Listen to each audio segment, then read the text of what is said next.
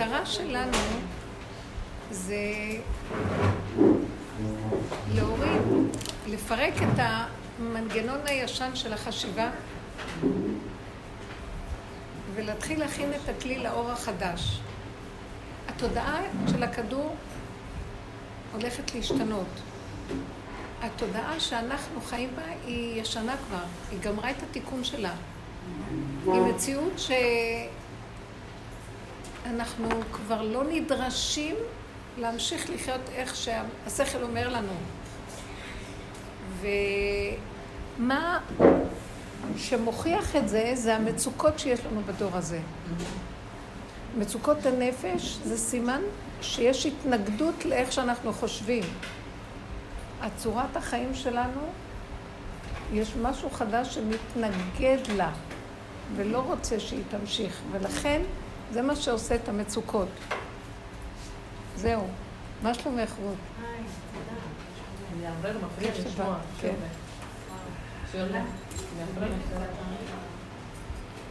זאת אומרת שאם אנחנו נתבונן, אנחנו כאן מנסים, בזכות הדרך הזאת שקיבלנו, בדרך של דוד המלך שהתלבשה בגדולי עולם, ועד שאנחנו מביאים אותה בכסף קטן לדור הזה.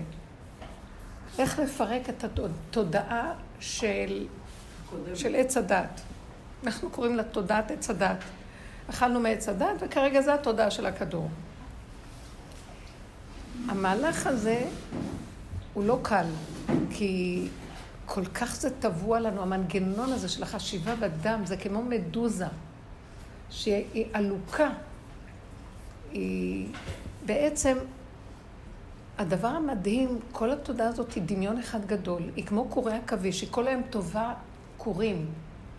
ואז נדמה לנו שהם מציאותיים ואנחנו הולכים איתו, ואחרי רגע הוא משנה כיוון, ואנחנו מסתבכים והולכים, זה כדור שלג שמתגלגל, ומתבלבלים איתו.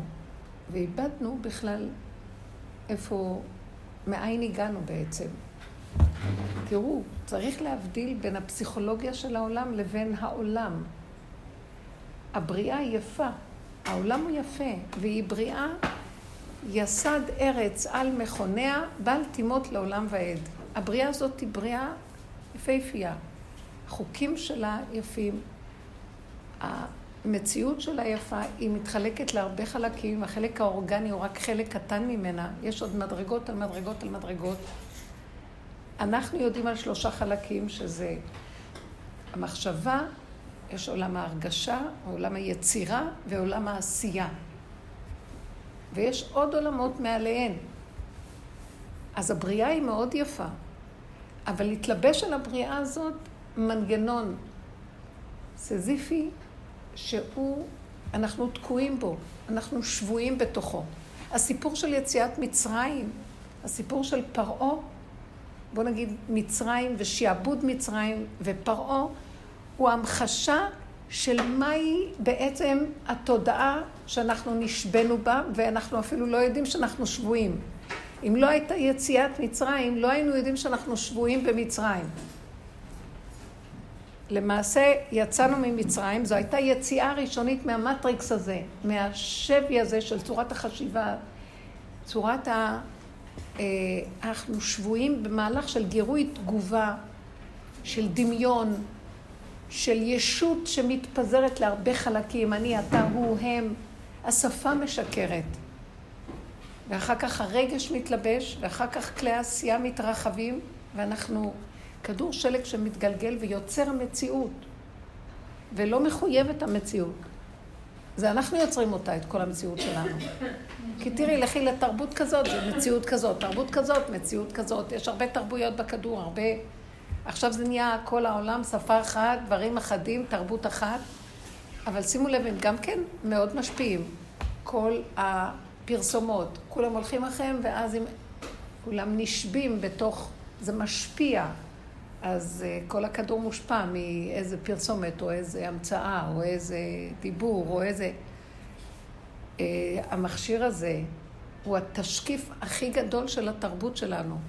כאילו בהמחשה, הדור הזה הוא דור של גילוי, הכל יוצא החוצה, כל החבוי של התודעה, נבחי התודעה האפלים וכל המחשבות וההסתבכות וכל הריבוי יוצא עכשיו בגילוי, זה הזמן של גילוי מלכות השם. כל המיכון, כל ההמצאות, הכל יוצא בגשמי. כל התעשייה, זה דברים שחכמים ידעו עליהם קודם. חכמים בדורות קודמים, הם הכירו במחשבה את המיכון. הם יכלו להיות הרואה ואינו נראה. הם יכלו לעבור קיר. הם יכלו לעוף באסטרלי. אבל בגוף ובהגשמה זה בדור הזה. יש מטוסים, יש... אה, יכולים לראות אותך מרחוק ואת לא רואה, או שרואים אותך ואת לא... יש כל מיני מכשירים. כולם מצולמים. איך? כולם מצולמים, לקראת המשיח. הכל, כן. מה שדע שעין רואה ואוזן שומעת וכל דבריך בספר נכתבים, את רואה את זה מתגשם היום. זה כל הזמן היה. עכשיו הכל יוצא.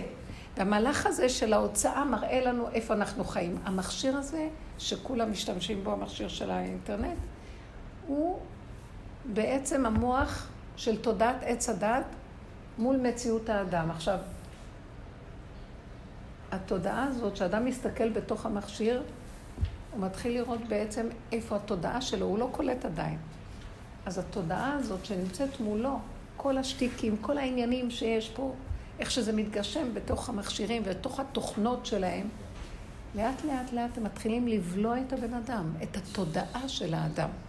התודעה, המכשיר הזה יגמור על התודעה. אדם נכנס בו, נכנס, נכנס, נכנס, נכנס, הוא נעלם והוא לא יודע אפילו. זה בולע לו את התודעה של עץ הדת. זה מכשיר אה, מושלם, מדהים, גאוני. זה הנחש בעצמו בולע את עצמו. שהשם הוריד אותו כאן, ומה שנקרא, התודעה בעצמה תכלה את עצמה. זה לא מבהיל, זה מצוין. למה מצוין? למה זה מצוין? בגלל שהמוח של האדם ילך ויעלם, המוח הזה. ואז הוא יהיה כלי ריק להכלה של תודעה חדשה שיורדת על העולם. חי... אי אפשר על התודעה הישנה. אז לאט לאט אתם לא רואים, בני אדם כבר לא מתקשרים, הם כבר לא חושבים, הכל כבר דרך המחשבים, לא זוכרים כוחות הזיכרון.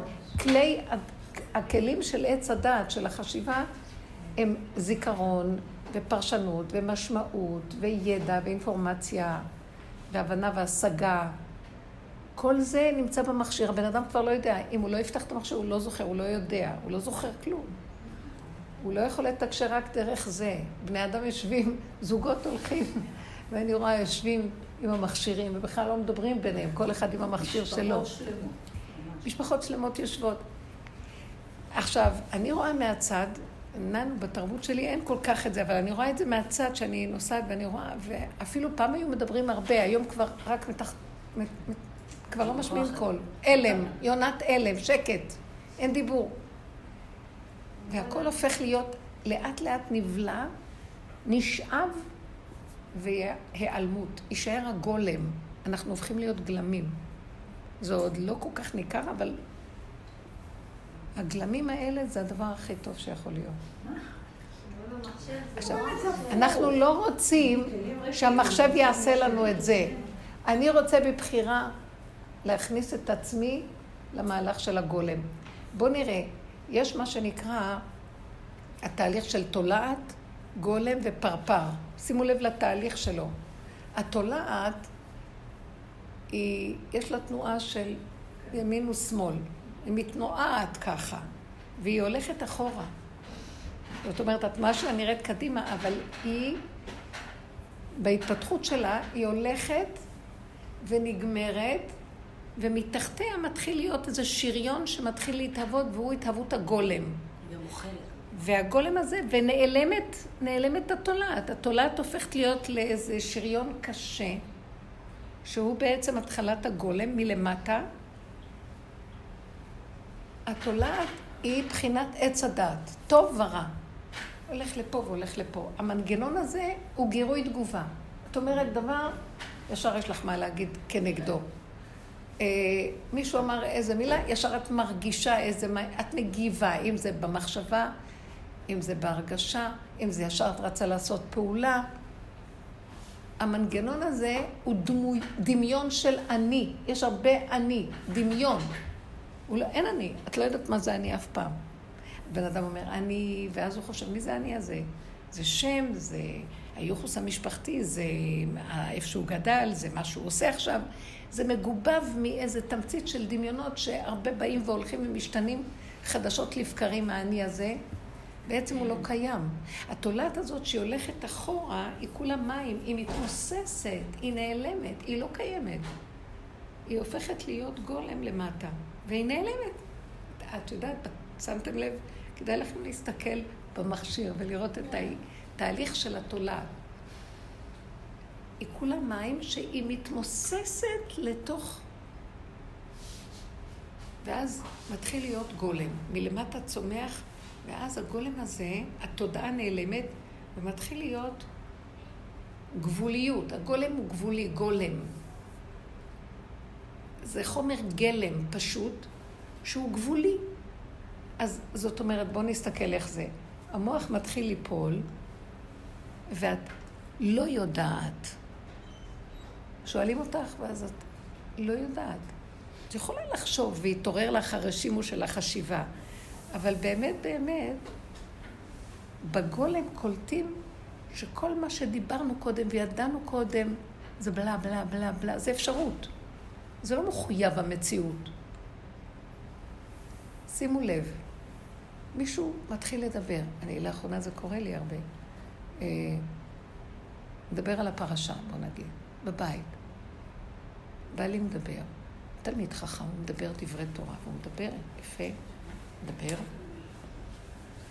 פתאום אני מסתכלת עליו, הגולם שלי, ואז אני מתפלאה כמו איזה גולם. מאיפה הוא יודע מה שהוא אומר? אז אני אמרתי לו, מאיפה אתה יודע? זו שאלת כפירה. מה זאת אומרת? משה קיבל תורה מסיני, מסרה ליהושע, ישוע לווים, זקנים, שלשלת הדורות, מסורת הקבלה. ואז אני אומרת לו, אבל אתה קיבלת ממשה? מאיפה אתה יודע? אתה מדבר מהדעת. אמרתי לו, לא כדי לריב, אמרתי לו, אתה מדבר מהדעת. זה לא שאתה יודע מבשרך מה שאתה מדבר. אתה מדבר, מדבר רק כי אתה יודע, כי למדת כי אתה יודע. כן, ברור שיש לו רוח הקודש במוח. אבל זה... ואז אני עוד פעם שואלת אותו, רגע, מאיפה אתה יודע? הוא נבהל ממני מאוד. מה זאת אומרת, מאיפה אני יודע? מה זאת אומרת? קראנו, למדנו, אנחנו יודעים. אמרתי לו, זה ידיעה בשכל, זה ידיעה בדעת. אבל לא כל כך ברור שזה נכון. מה זאת אומרת? אבל קיבלנו שהגדולים אמרו לנו. אמרתי לו, נכון, כי קיבלנו. אבל אתה חווית את זה באמת? עכשיו אני רוצה להגיד לכם נקודה. זה, זה, התודעה החדשה היא אמיתית. היא לא נשענת על מישהו שלימד, מישהו שלמד, שלומדים, שיודעים, משננים, משיגים, מבינים, מכירים. זה תודעת אמת. הגולם הוא גבולי והוא כלום, ריק. כלם, גלם, ושמה פתאום יש משהו מהמציאות הזאת של הדפנות שיודע. זה לא דבר שבא מהדעת, שיודעת, שמשננת, שעושה אחד עוד אחד שווה, שזוכרת, שמקטלגת, שמסדרת. בואו ניקח את הפרשה של פנחס. פנחס, או בואו נגיד, זה כבר קורה בסוף פרשת בלק. כאן קרה משהו שיש כאן דוגמה, שאפשר קצת לבדוק מה קרה פה. היה מעשה עם זמרי. זמרי היה נשיא שבט, והוא הלך למלחמה של מדיין, ובנות אה, מדיין ניסו לפתות את כל ה... בני ישראל שם, את כל היהודים, ולהפיל אותם בפח. אז הוא שם נפל עם איזה אחת, שהייתה בת של המלך. כן, זה לא, הוא היה ראש שבט. אה? הוא היה ראש שבט. ראש שבט. ראש שבט שמעון. נגיד, אה, כמו אחד אחד מהרב... משה רבנו. מאיפה את יודעת? גם אני מספרת עכשיו מה שאמרו. אני רוצה להביא איזה נקודת הוכחה על מה שאני אומרת. ואז אה, הוא מתקרב עם האישה הזאת מול כל העדה החרדית, העדה, מה שנקרא, העדה הסנהדרין, חכמי ישראל, מבית דינו של משה, כולל משה רבנו, משה עומד שם, וכל התלמידים הגדולים, החכמים הגדולים עומדים. זה היה דור דעה, אתם צריכים להבין, דור של דעת מדהימה, והוא מקריב להם את הבת זוג הזאת שהוא הביא, ואומר, אה, ואומר, אה, מישהו יגיד לי מה לעשות פה? אני לוקח אותה, לי לאישה. עכשיו, בזמן שיש להם הוראה להרוג את כל הנשים שהן אה, יודעות איש, מה שנקרא נשואות, או שהן נשים מופקרות, והוא בא ועושה מול עיני הסנהדרין דווקא את הדבר הכי הפוך, ו... וכולם עומדים. עכשיו, משה רבנו בוכה, נבוך ובוכה, וכל החכמים איתו. פתאום מאיזה פינה קופץ פנחס, כולו אש, קנאה, להבה, כעס, שנאה. כל כולו יורה רותחת של אש, וצועק. רגע, באותו רגע שכולם נבוכים, הם לא ידעו מה לעשות. המפרשים אומרים, נתעלמה הלכה ממשה רבנו. לא ידעו מה צריך לעשות בדבר הזה. זה לא נכון. אני אסביר לכם תכף. קופץ פנחס, וכולו אש וצועק. משה, לא לימדת אותנו שהבועל ארמית, קנאים פוגעים בו? מי שהולך עם בת אל נכר ומתנהג ככה? אז מי שמקנא, אני לא יכול לסבול את המצב הזה. כל כולו כמו חיה סוערת. אז משה רבנו מסתכל עליו ואומר לו, אם אתה זוכר, אתה זוכר את ההלכה, אז קדימה תקיים את מה שאתה אומר. מה זאת אומרת? משה רבנו לא זכר? אני רוצה לשים כאן פנס. משה רבנו וכל העדה זכרו במוח של השכל של התורה. אבל ההלכה, מי שמתנהג ככה, כמו זמרי, קנאים פוגעים בו. מה זאת אומרת קנאים? מי שעכשיו, באותו רגע, יש לו אש של קנאה ורוצה להרוג, רק הוא יכול לפגוע. זה לא יכול לבוא מהמוח. זה לא יכול לבוא מהזיכרון של עץ הדת של המוח. של התלמידי חכמים, שהם משננים והם יודעים והם נכנסים בעומק של ההבנה והידיעה וההשגה, אבל זה בא להם מהמוח, אפילו שזה מוח גבוה. זה לא בא להם מבשרי. משה רבנו, לא הייתה לו הקנאה הזאת, הוא לא חווה את הקנאה. הוא לא חווה את הכעס על זמרי. אפילו הייתה לו רחמנות. הוא לא יכול לקיים את ההלכה הזאת. לו יצויר שהוא יקיים את ההלכה כי הוא יודע, אז בית הדין יכול לדון אותו שהוא רוצח. כי הוא לא מקיים לפי הגדר של המצווה, שזה קנאים פוגעים בו, עצבים צריכים פה. הקנאה של פנחס הולידה לו את ה... הוא נזכר בהלכה.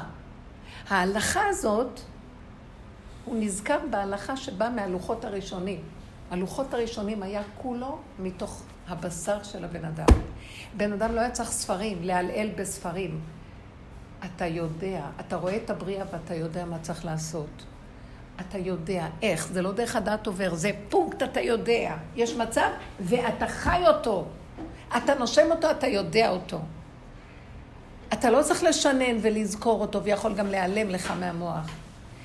זה מצב שרגע אחד חי, מעלה לך את הכל, ואתה יודע. עכשיו, המוח יגיד לך, מידת הקנאה זה לא טוב. קנאי וכעסן זה לא טוב. הקדוש ברוך הוא מופיע ואומר, אם יורדת לו עכשיו קנאה, ואם יש לו כעס עכשיו, באמת, אז אני עכשיו מתגלה פה.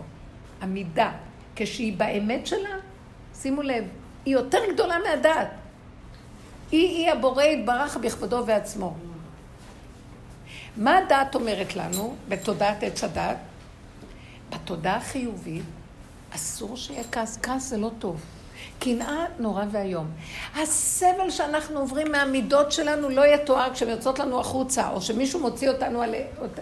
את המידות שלו עלינו. אנחנו לא יכולים לחיות. אנחנו לא יכולים לישון שראינו את עצמנו עם מידה רעה. הסבל של הביקורת גומר עלינו, והשופטנות שלנו על עצמנו. זה מצוין לפי תודעת עץ הדעת. למה? כי הדעת לא מוכנה לבשר. הדעת והבשר זה שני עולמות. הדעת זה כמו מלאך, והבשר זה כמו בהמה, והמלאך לא סובל בהמה. הוא רואה בהמה, הוא מתחרפן. תלמיד חכם שרואה עם הארץ פשוט לא יכול לסבול. זה אנרגיות אחרות לגמרי. אז אנחנו לא רוצים את הכוח של הבהמה, אומר הקדוש ברוך הוא, שם אני שוכן. אם אתם מעלים את זה באופן נכון. זאת אומרת, הלוחות הראשונים היו לוחות שלא צריך לחשוב בהם, כמו שאנחנו חושבים היום. הם קיימים, זה קורה, זה קיים, זה מציאות. כל תינוק בא וכיכרו בידו. כל מציאות שבאה, היא מביאה את החוכמה שלה, את הדעת שלה, שבתוכה, את הפתרון של כל דבר בתוכה, את הישועה בתוכה, את הצורך, מה שאת צריכה מצוי שם. את רעבה? עצם ברעב יש את האוכל. את עייפה, בתוך העייפות אם את נכנסת, כמו שישנת. אתם לא מבינים? בתוך הדבר עצמו יש את הדבר עצמו. כל תינוק בא לעולם וכיכרו בידו. זה לא תודעה לפי תודעת עץ הדת. מה קרה? זה... יש רגע שיורד. הוא נכון, אבל התודעה היא מתרבה. אז יש לה הרבה זמן והרבה מקום והרבה תהליכים והרבה... עכשיו אם אתה רעב אז אתה צריך ללכת ולשתול ולזרוע ולחרוש לפי הסדר ולעשות את כל הפעולות ואז לקחת לחם ואז עיסה ואז לשים בתנור ולאכול. כמה תהליכים בשביל להכניס לפה את האוכל כשאתה רעב. שמתם לב איך זה קורה היום שהכל מתקצר וחוזר ל... אין בכלל זמן בין התהליכים. העולם חוזר שהתהליכים מתחילים להיגמר, הדעת הולכת ונדבקת לדפנות שלה. היא הולכת להיעלם לנו, הדעת הזאת של הריבוי. והיא הופכת להיות היחידה. ואז הקדוש ברוך הוא יכול להיכנס.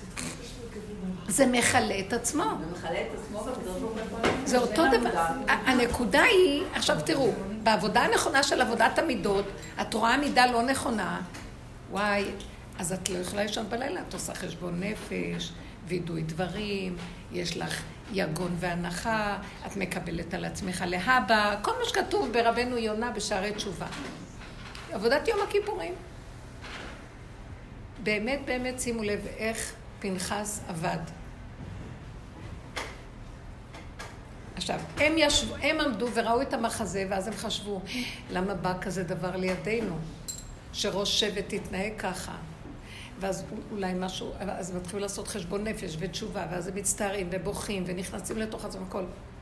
פנחס בא מכיוון אחר לגמרי. הוא רואה, פועל. אין, אין רווח. מלמטה. אני רוצה להזכיר עוד מקרה. כשבאים לקבור את יעקב אבינו במערת המכפלה, הם נוסעים, הם הולכים ממצרים כל חצר של פרעה הלכה. כבוד גדול לקבור את יעקב אבינו במערת המלכ... שדה מערת המכפלה. עכשיו, הם מגיעים למערת המכפלה, מי מופיע? עשיו. עשיו בא, הוא אומר, רגע, רגע, רגע, רגע.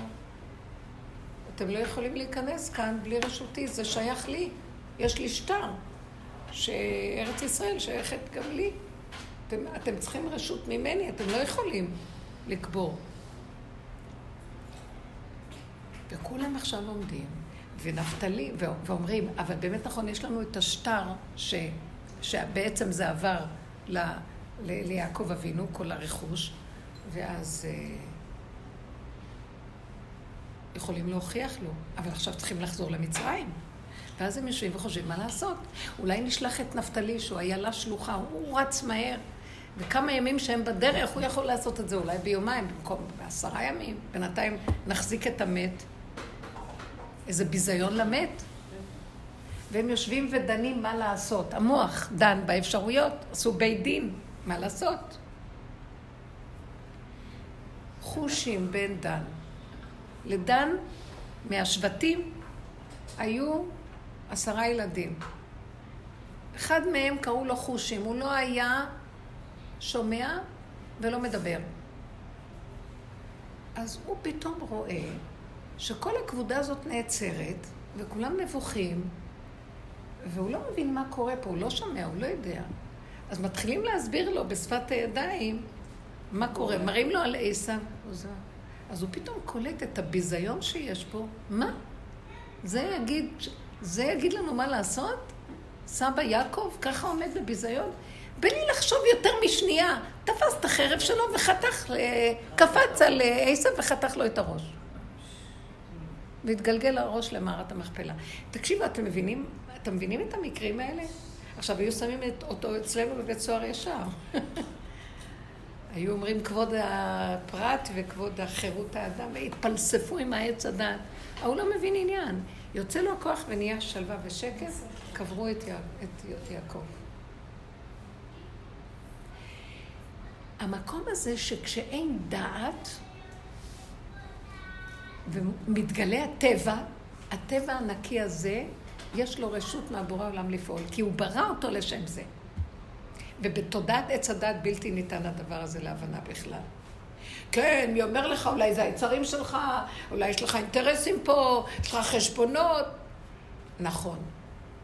אבל כשקורה כזה דבר במקרים האלה, אין כלום, יש גולם שפועל, נקודה. איך מגיעים למקום הזה? ייגמרו המלחמות בעולם. האמת תדבר בעד עצמה. בפרשת בלק, דיברנו על הפרשה הזאת, שעם ישראל הולך במדבר למטה.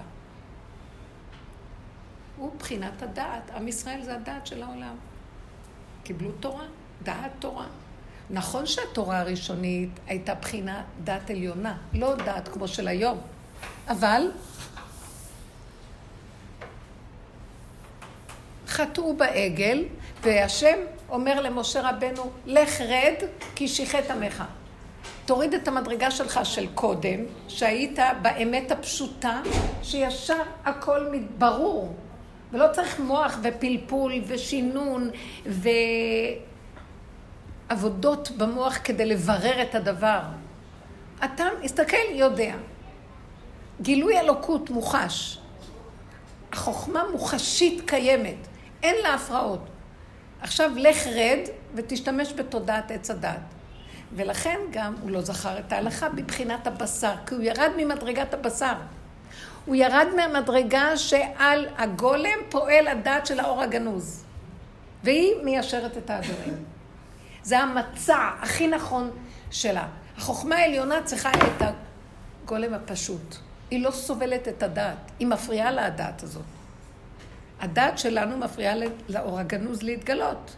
כי יש בו אני, ויש בו ריבוי מחשבות, ויש בו הרבה פרשנויות ומשמעויות, ויש בו ספק, ויש בו אולי, ואבל, ואם, ופן, וכל מיני מהלכים שבכלל סותרות את המקום של האמת. נקודה. יורד, יורד האסימון, נקודה. מסתכלת על הדבר, נקודה. רק רגע. במקום, במקום, איך? אם את אומרת שצריך אה, את הריק הזה, שכאילו... האלוקות רצתה את שקט והריק שהאדם יהיה גולם וריק במחשבה. אז למה הוא אמר להעביר את המסורת ממשה לסיני, לזקנים, כן, עכשיו אחרי שאכלנו זה ככה זה.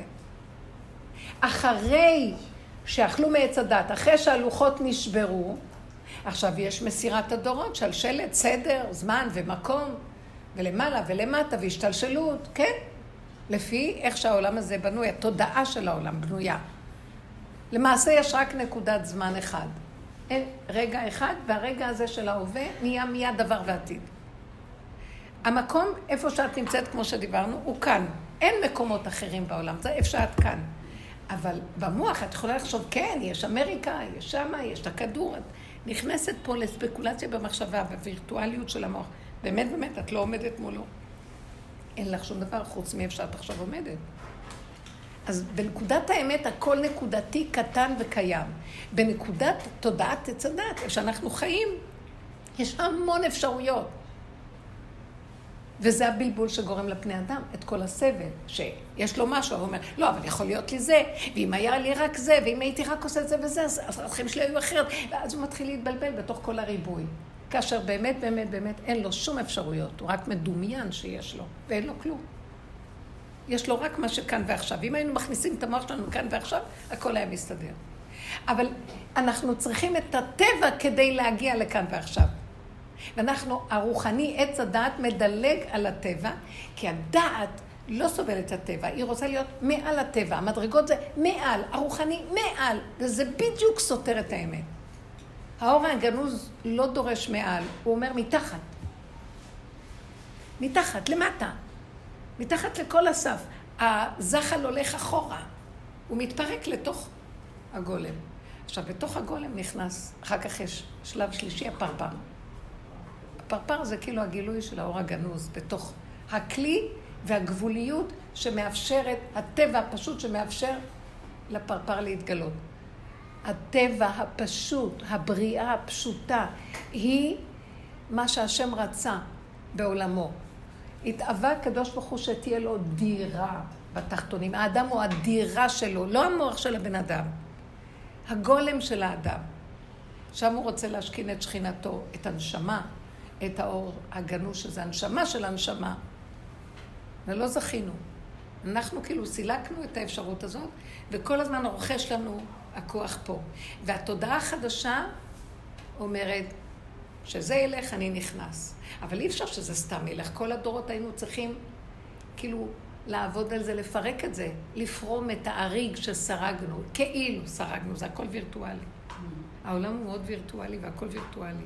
ומדי פעם אני רואה, מתעורר לי שאני רואה, הכל בעצם דמיון. זה דמיון, לא מחויב המציאות בכלל כלום. מי אני ומה שמי בכלל? וכלום לא שייך לי באמת, זה רק נראה לי ששייך לי. אלה הילדים שלי, וזה בעלי, וזה החברה שלי. לא מחייב, רגע אחד, בואו נצייר ציור שהולך לבן אדם הזיכרון. מישהי אמרה לי ש... שההורים שלה כל החיים רבו, והיה בלאגן בבית מהמריבות שלהם. יום אחד, אימא שלה קיבלה אלצהיימר כזה.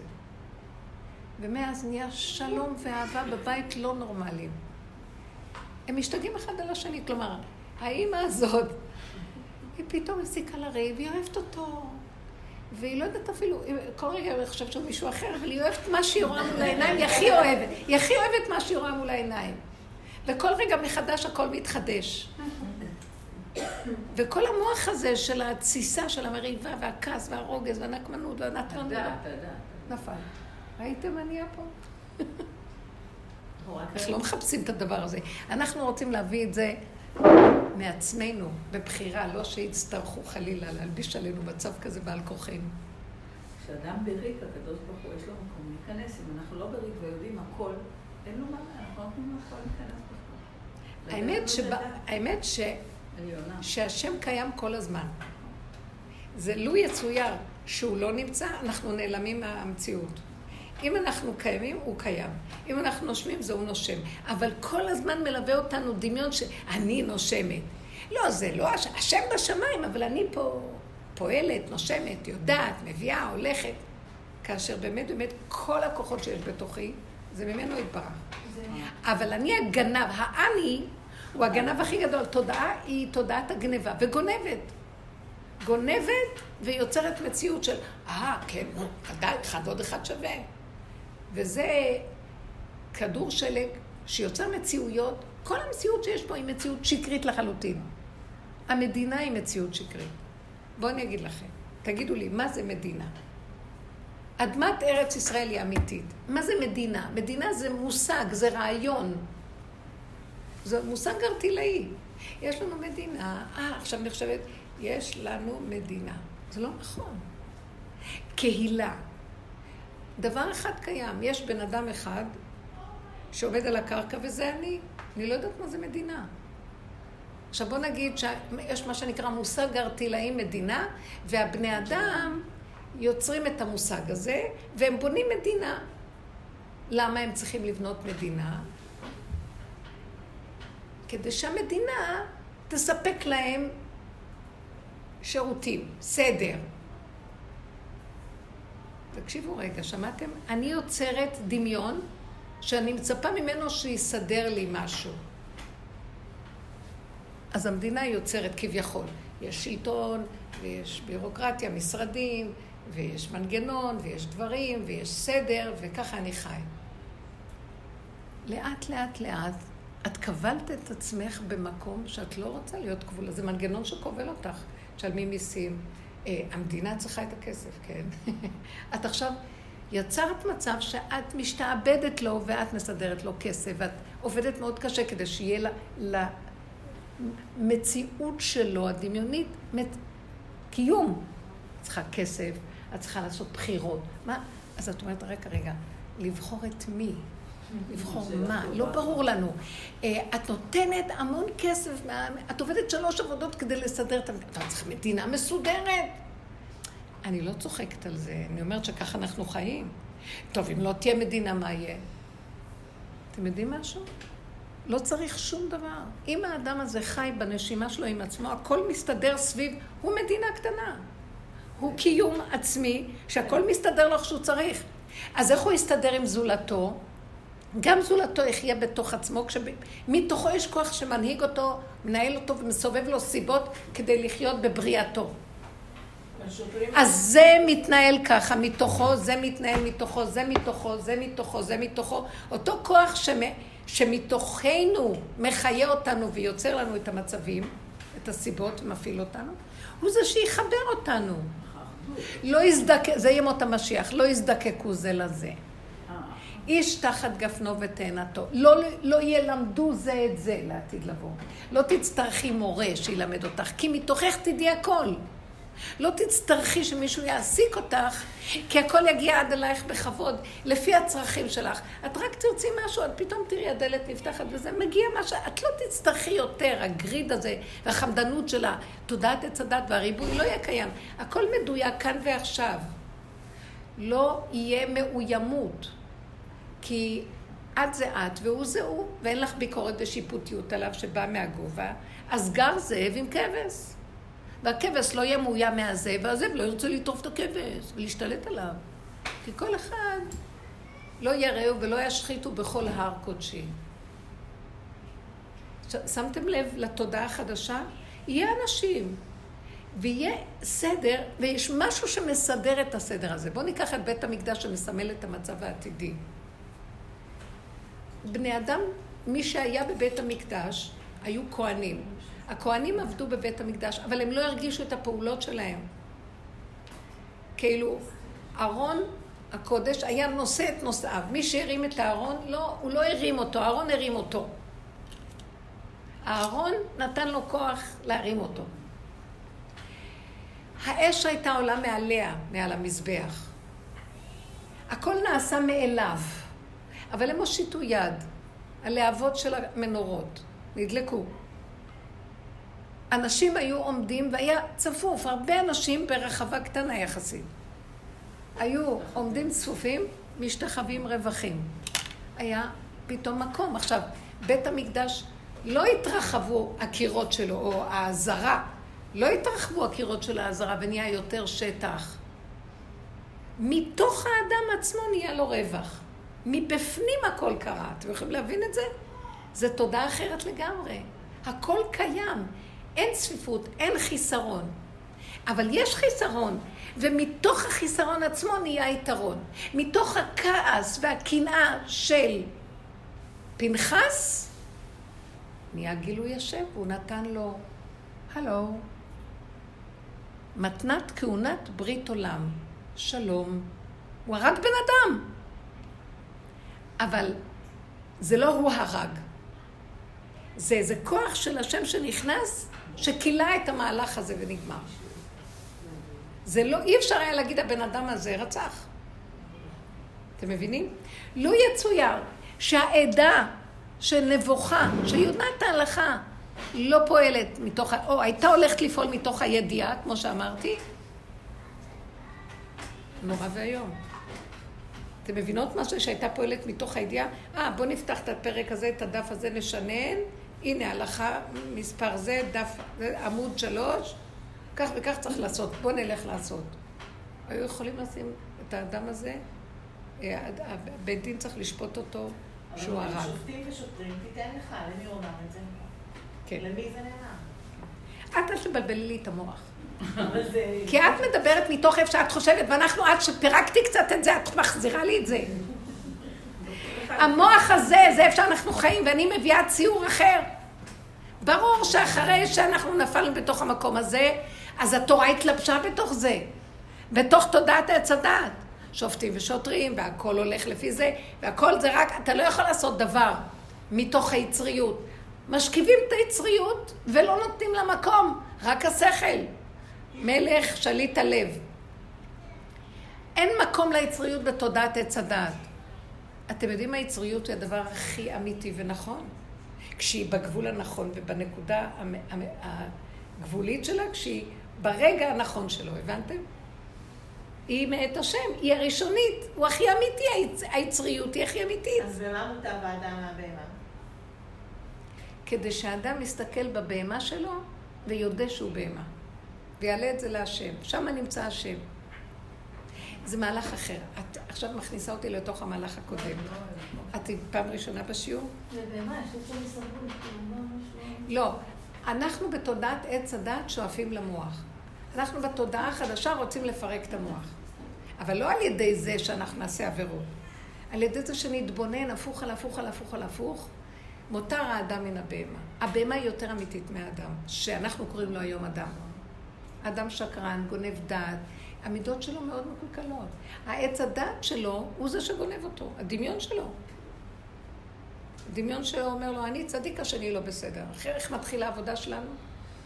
תסתכל, מי שיש לך צער ומצוקה, השני עשה לך את זה. השני הוא רק המראה במקל להראות לך מה קורה אצלך. את מביאה דברים גבוהים יפים, מותר האדם מן הבהמה וכל הדברים האלה. נכון. האדם זה המלאך שבאדם, השכל שבאדם. זה נקרא, זה נקרא השכל הנבדל. ויש באדם גם בהמה. במלאך יש רק מלאך, ובבהמה יש רק בהמה. אבל האדם, יש לו שני כוחות סותרים. אז החלק הראשון, בכל הדורות שאפנו סור מרע עשה טוב, ואל תוציא את הבהמה החוצה, שהמוח יהיה שליט הלב. בתוך הבהמה לקראת הסוף, שמה שוכן האור הגנוז. זה דבר הפוך, אפשר להבין את זה. כי התודעה שאנחנו עובדים איתה היא תודעה שהסתירה את האור הגנוז שהיה קודם. בני אדם אכל מעץ הדת, ברגע שהוא אכל מעץ הדת, הסתתרה שכינה. הסתתרה שכינה. עכשיו שהסתתרה שכינה, אז צריך לפי הדעת לנהל את חיינו. כי אם לא, אז איך נדע מה לעשות? יש לוח, יש זמנים, יש סדרים. אבל לא המטרה שלה לי. לא המטרה זה בעצם להעלות כל דבר גשמי למעלה, לנסות להעלות כל דבר גשמי למעלה, כאילו נגיד על ידי ברכה, להעלות את הקטע של האוכל שאת אוכלת. גם לא לאכול כמו בהמה. אם היינו באמת חיים מהמוח הנכון שבאדם, אז לא היינו צריכים לברך. כי הרעב והאכילה היא אי הברכה. אחדות עם האכילה. אבל מאחר והמוח מפריד אותנו מהמציאות של האמת, אז אנחנו צריכים להזכיר לעצמנו שיש השם ולברך ומינים שונים, ואנחנו על ידי זה כביכול מעלים. אבל זה עולם הבריאה, עולם השכל והבריאה. עולם האצילות זה הכוח של איך שזה ככה. זה האצילות של הדבר, הטעם האצילי של הדבר. האותנטיות של הנקודה. עכשיו, אנחנו לא במקום הזה, אבל העולם מתחיל להיכנס למקום הזה לאט לאט. אין לו כוח למוח, המוח מתחיל ליפול. הרבה פעמים את אוכלת, אומרת, בירכתי? אני באמת ככה... היית רעבה נורא. את יודעת שבזמן האחרון זה באמת אני ככה? לפעמים... מישהי אמרה לי שהיא אכלה. היא אכלה, אה, היא הייתה נורא נורא רעבה, ו...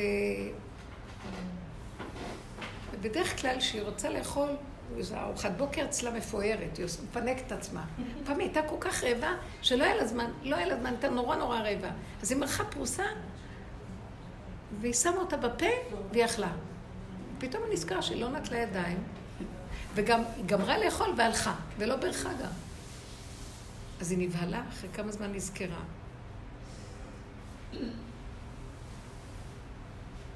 ואז היא אמרה שהיא חלמה איזה חלום, בחלום היה איזה קול שאומר לה, את לא היית צריכה לברך, כי היית מאוד מאוד רעבה, ואת והאוכל התאחדתם באחדות שלמה. עכשיו תראו, שמתם לב? כמו בהמה היא אכלה. אכלה עם הנקודה עצמה. כי כשאדם הוא... אח... ב... לא מפריע לו המוח, תוך כדי הפעולה שאת אוכלת לפעמים המוח שלך מתחיל לרחף. את לא באחדות עם הפעולה. רוב הזמן אנחנו לא באחדות עם מה שאנחנו עושים. את עושה פעולה, והמוח שלך באיזה מקום אחר.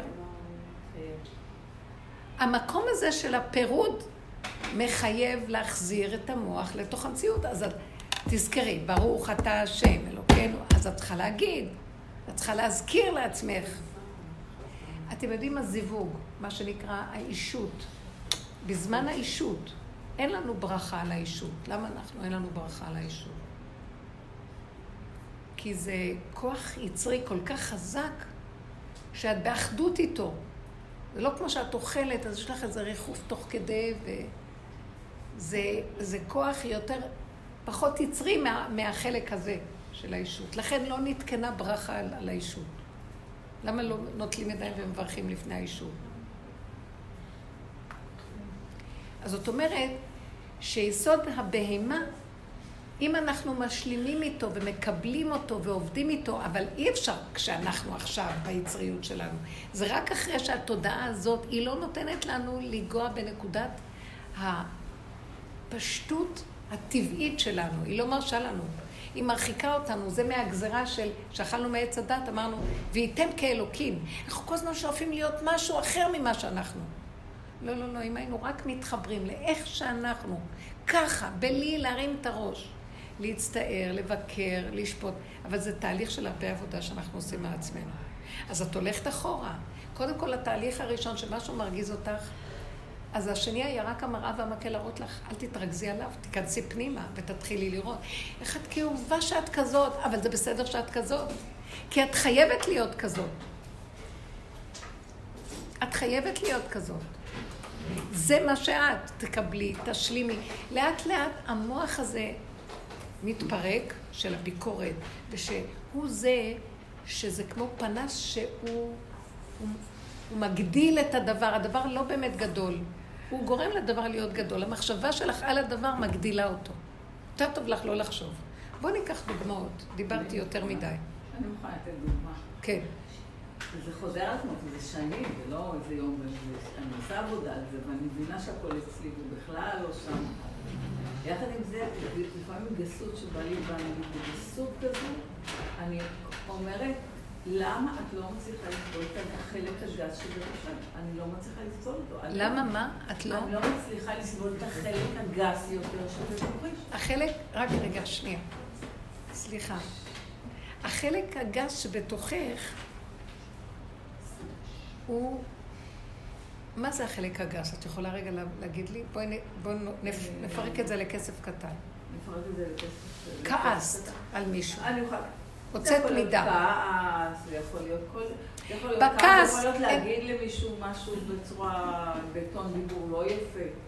אז אני אומרת, זה חלק הגס. זה החלק הגס שבתוכה, אני אוקיי. פחות אוהבת. המוח של עץ הדעת כל הזמן רוצה להיות במדרגה נעלה. הוא שואף להיות חיובי ונעלה וגבוה. נכון, כולנו חיים בתודעה הזאת.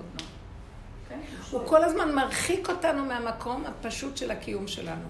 כי הוא שואף להיות משהו אחר שעוד לא הגעתי אליו, אני עוד מעט אגיע. ובאמת אף פעם לא מגיעים. זה רק איזה משהו במחשבה גבוה גבוה שמעופף, מרחף ולא מגיעים אליו. זה הדמיון של עץ הדעת. אז יש מחלקה שנקראת מחלקת השיפוט, ביקורת והשיפוטיות.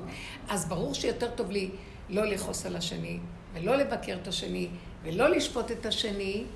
למה אנחנו עושים את זה? כי אנחנו רוצים להיות צודקים, כי אנחנו רוצים להיות מאוד מאוד גבוה, ורק השני מפריע לי. אם השני היה זז, אני הייתי מזמן מלאך.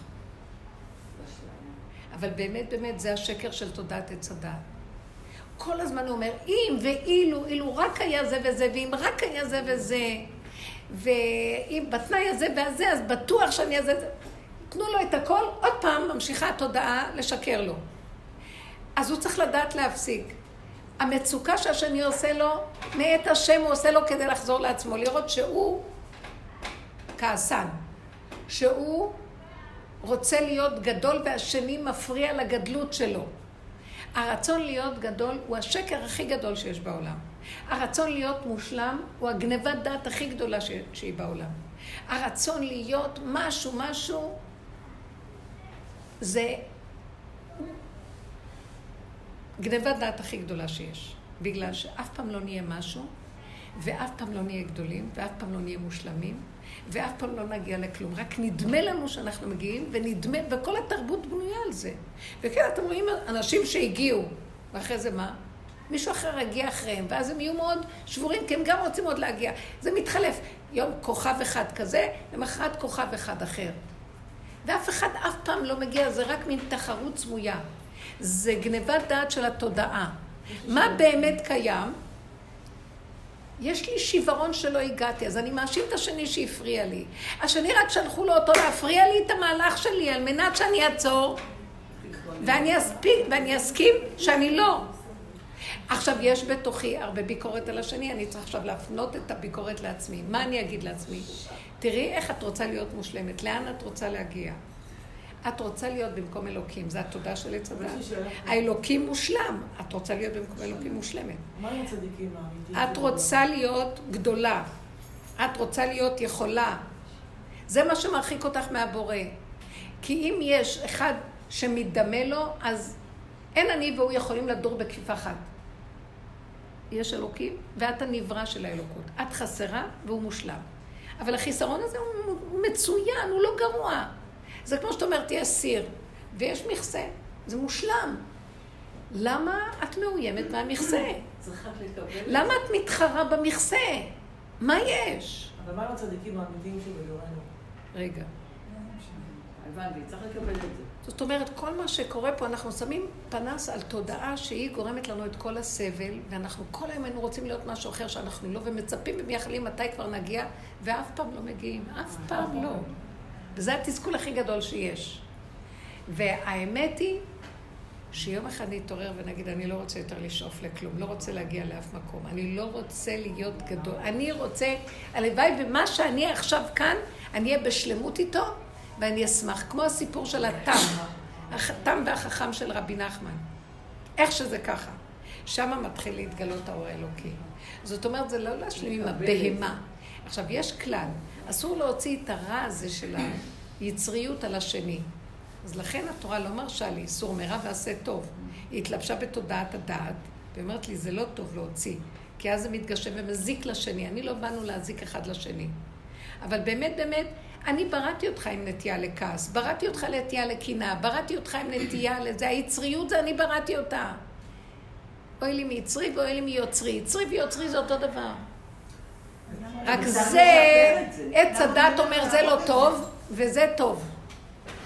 אבל מנחים אותנו להרוג את זה כל הזמן. את הכעס. כל הזמן. כן, כי בתודעת עץ הדת אנחנו מקלקלים עם זה, זה יוצא החוצה. זה נכון. היצריות שבאדם, התוואים שלו מעולים, מצוינים, זה החיות שלו, שם יש את החיות הכי גדולה, אבל היא צריכה להיות בפנים, באיפוק הפנימי. זה לא אש שצריכה לגלוש החוצה ובזבז אותה, זה משהו שהוא בונה אותי כשאני מאפק אותו ומכיל אותו. זה, שם נמצאת האלוקות. שם פנחס השתמש בזה, נכון? כשאני מודה בדבר, ואני אומרת, נכון, זה מה שאני. שם זה המקום, אי אפשר לתאר מה. מתגלה אלוקות ממש, שכינה. השכינה זה הכוח הזה שנמצא בתוך הטבע. אדוני הארץ. השכינה נקראת אדוני הארץ. ברוך אתה, אדנות, אדוי, אנחנו אומרים אדוני. אנחנו צריכים להבין שאנחנו מתפללים לא לאיזה משהו ארטילאי שם. הקדוש ברוך הוא, הברכות הולכות לפה, כאן ועכשיו. המציאות הזאת. ואם היינו חיים איתה ככה, לא היינו צריכים שום מוח. היה מתגלה החוכמה האמיתית מאליה, והחוכמה מהעין תימצא. אין אני. יש קיום פשוט, שאדם יודע הכל לבד. עכשיו היא שאלה שאלה על הצדיקים האמיתיים. מה שאלת? מה קורה עם הצדיקים האמיתיים שבדורנו? מה, מה? מה קורה עם הצדיקים האמיתיים שבדורנו? מה זה צדיקים אמיתיים? את יודעת מה זה צדיקים אמיתיים? זה צדיקים. שמוכנים לחיות עם הבהמה שלהם ולהודות שזה מה שהם, ולקבל את זה, ושם מתגלה משיח. מה עושה העולם של עץ הדת? ידון וישפוט את האנשים האלה. תראה מה קורה לו, תראה איך הוא מתנהג, אתם יודעים מה קורה לאנשים הגדולים? זה נקרא צדיקים אמיתיים. יש צדיק אמת ויש צדיק. צדיק רגיל הוא צדיק של עץ הדעת טוב. הוא טוב, עץ הדעת רע, עץ הדעת טוב. אז יותר טוב להיות טוב. וכל הדורות היו צדיקים. צדיק אמת זה שהוא מוכן לרדת, להשתלשל לתוך השלילה, והוא רק רואה את השלילה של עצמו והוא מקבל אותה, והוא לא, זה דוד המלך, הוא לא... לקבל. וזה קשה מאוד, כי כל הצדיקים האמיתיים קודם היו צדיקים, וקשה להם גם כן עם השלילה. כמונו, אנחנו כולנו קשה לנו. כי אנחנו רוצים להיות צדיקים. אבל באמת, אף אחד לא יכול להיות צדיק. זה דוד המלך ראה, בסוף הוא אמר חטאתי נגדי תמיד, אז הוא אמר לו, אתה משיח. הוא הודה באמת. אנחנו נטחנים כאן על ידי תוכנה שגומרת עלינו, כל הזמן רוצים להיות מושלמים, וכל הזמן אנחנו בכאבים, וכל הזמן אחד מבקר את השני, אם לא הוא אז אני מבקר את עצמי, וכל הזמן אנחנו כאובים, כמו שאת אומרת, אני כאובה שראיתי את עצמי. נכון, לא הייתי צריכה שזה יצא החוצה על מישהו. ואז מה שאני צריכה לעשות, אני רואה כמה שאני לא עובדת זה יוצא. לא, בסוף לא, אני זה לא יצא. צריכה. לקבל, לקבל, וכשזה נמצא זה אצלנו, נראה לי בפנים. גם שזה בפנים. אז להודות שזה מה שאני. זה להודות לפני בורא עולם. זה כמו, זה כמו? וידוי של יום הכיפורים, את מתוודה לפני השם. ואת אומרת לו, אבא, אבל ככה בראת אותי, תשמור עליי שזה לא יצא החוצה, זה הכל. ולא יזיק לאף אחד. מה? זה אמיתי. כן. שאתה לא יכול להגיד, אבא זה מה שכאילו, תרחם עליי ו... מי שאמיתי יכול להגיד את זה. תתעוררי, את יושנת, צריכים להתעורר, בנות. אנשים עובדים ככה כבר המון המון זמן, אתם עוד יש... איפה אתם? בטוב, בדמיונות, בעולם, בחברה, הכל דפוק פה, חבל על החיים. תתחילו לחיות עם הנפש שלכם. כשאת מבינה כמה, כמה באמת את לא מסוגלת, כמה הצבעים אז תודי, תודי בינך לבין הם- עצמך. בלתי, אי אפשר לרסן אותם. אז תגידי לו, בורא עולם, אני לא. יכולה, תשמור עליי. אם אתה לא שומר עליי, אני אבל אקלקל באותה לך. נקודה יש גם יצר הרע שהוא לבוש כחסיד, שבא ואומר לך, לא בסדר. קדימה, קדימה, תסכים. אז אל תתני לו את מקום. צריכה להילחם עם זה, עם כן, המקום הזה? כן. אל תתני לו מקום. תגידי לו, אתה מבלבל אותי, לך. אתה לא רואה בחוש שאני לא יכולה. עכשיו, זה, לא, זה באמת לא נותן לנו גושפנקה לקלקל אחד, להוציא את כל הדברים החוצה בחופשיות. שמתם לב, גדולי עולם אמיתיים, תמיד פתאום היה להם איזה כישלון. וכולם דיברו עליהם, ואמרו. עליהם דברים. כי עץ הדת הוא מושלם, לא יכול, והוא ידון את השני, שוטה שכמוך, תעמוד אתה רגע בניסיון של השני, נראה אותך. כל היום אנחנו רק דנים, כאילו אנחנו על איזה הר גבוה והשני נכשל. אוי לנו מיום הדין והתוכחה שיראו לכולנו, יפתחו לנו את הסתום ויסגרו את הפתוח שנראה לנו שאנחנו צדיקים ויראו לנו מי אנחנו. אלה צדיקים אמיתיים. לא יכול להיות צדיק אמיתי בלי ביזיונות וכישלונות, לא יכול להיות. חוטף אותם. ואם הוא גדול, הוא אומר, טוב, נכון. ורק הוא באמת ובוראו יודעים מי הוא. אנחנו, דוד המלך היה מציאות של כישלון, של נפילה. כולנו, הדור הזה, רק מכסים כאילו לא. אין רגע שאת... כל רגע את מועדת לנפילה במשהו אחר. לא להישבר. השיוורון שאנחנו נשברים זה האגו של הבן אדם של תודעת עץ הדת, שאומרת לו, לא, היית צריך להיות מושלם, רק במקרה זה קרה לך, ואתה מתנצל. אין עולם, אין דמויות. באמת זה רק אני ובוראי. מה יעשה לי אדם? השם לי בשונא, בעוזריי. כל העולם הזה דפוק, ואנחנו מחשבנים לו, את החיים אנחנו גומרים על החשבונאות מול העולם. לא נעים לי, כן נעים לי, ויחשבו עליי, לא יחשבו עליי. מה עשיתי לו? אמרתי לו, הכאבתי לו. אני כל הזמן רוצה לרצות את כולם. כי מה, אני אוהבת אותם? כי אני רוצה שיאהבו אותי, כי אני מתה מפחד וחרדה שלא אוהבים אותי, כי אני רוצה להיות נאהבת. בחיים אף אחד לא יאהב אותנו באמת. הכל, אינטר... הכל אינטרסים, גם אימא שאוהבת את הילד, זה רגע אחד בגלל האינטרס האימהי שלה. כי יש רגע אחד שהילד עושה את מה שהיא, באינטרס האימהי שלה צריכה לקבל מהילד, מתה עליו. מחר הוא יעשה הפוך, תחטיף לו את הסתירה הכי חזקה. הוא אומר לה, אמא, רק אתמול אהבת אותי, מה את שונאת אותי ככה היום? אותו דבר האישה עם בעלה, בעל עם אשתו. כל הזמן זה אינטרסים. אני אוהב אותך, הוא אוהב את עצמו, כי הוא מקבל ממנה מה שהוא צריך. ואותו דבר גם היא. הכל, מה אני יכולה לקבל ממנו, אז אני אחנחן פה. ככה החברה, הכל בנוי. בסדר, זה החיים, טוב? זה היללה שאכלנו מעץ הדת ונפלנו לתוך התודעה הזאת. ואנחנו ככה חיים. גם בתוך עולם התורה מלא חשבונאות ואינטרסים. הם לא שונים. כי ככה זה, זה לעומת זה עשה השם. זה הכל בתוך טבע. יש פה אגו ופה יש אגו, רק זה עושה אגו עם כללים ששומרים.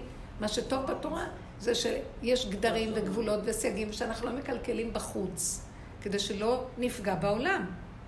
אחרת אי אפשר להחזיק עולם. אבל באמת בתוך הנפש משקרים. ואומנם אנחנו לא פוגעים בשני ככה, אבל ככה אנחנו כן מנצלים, וככה אנחנו כן. הכל שוחד ותרמית. וככה זה העולם. ואין טענה. רק שהבן אדם יגיד, אני לא יכול.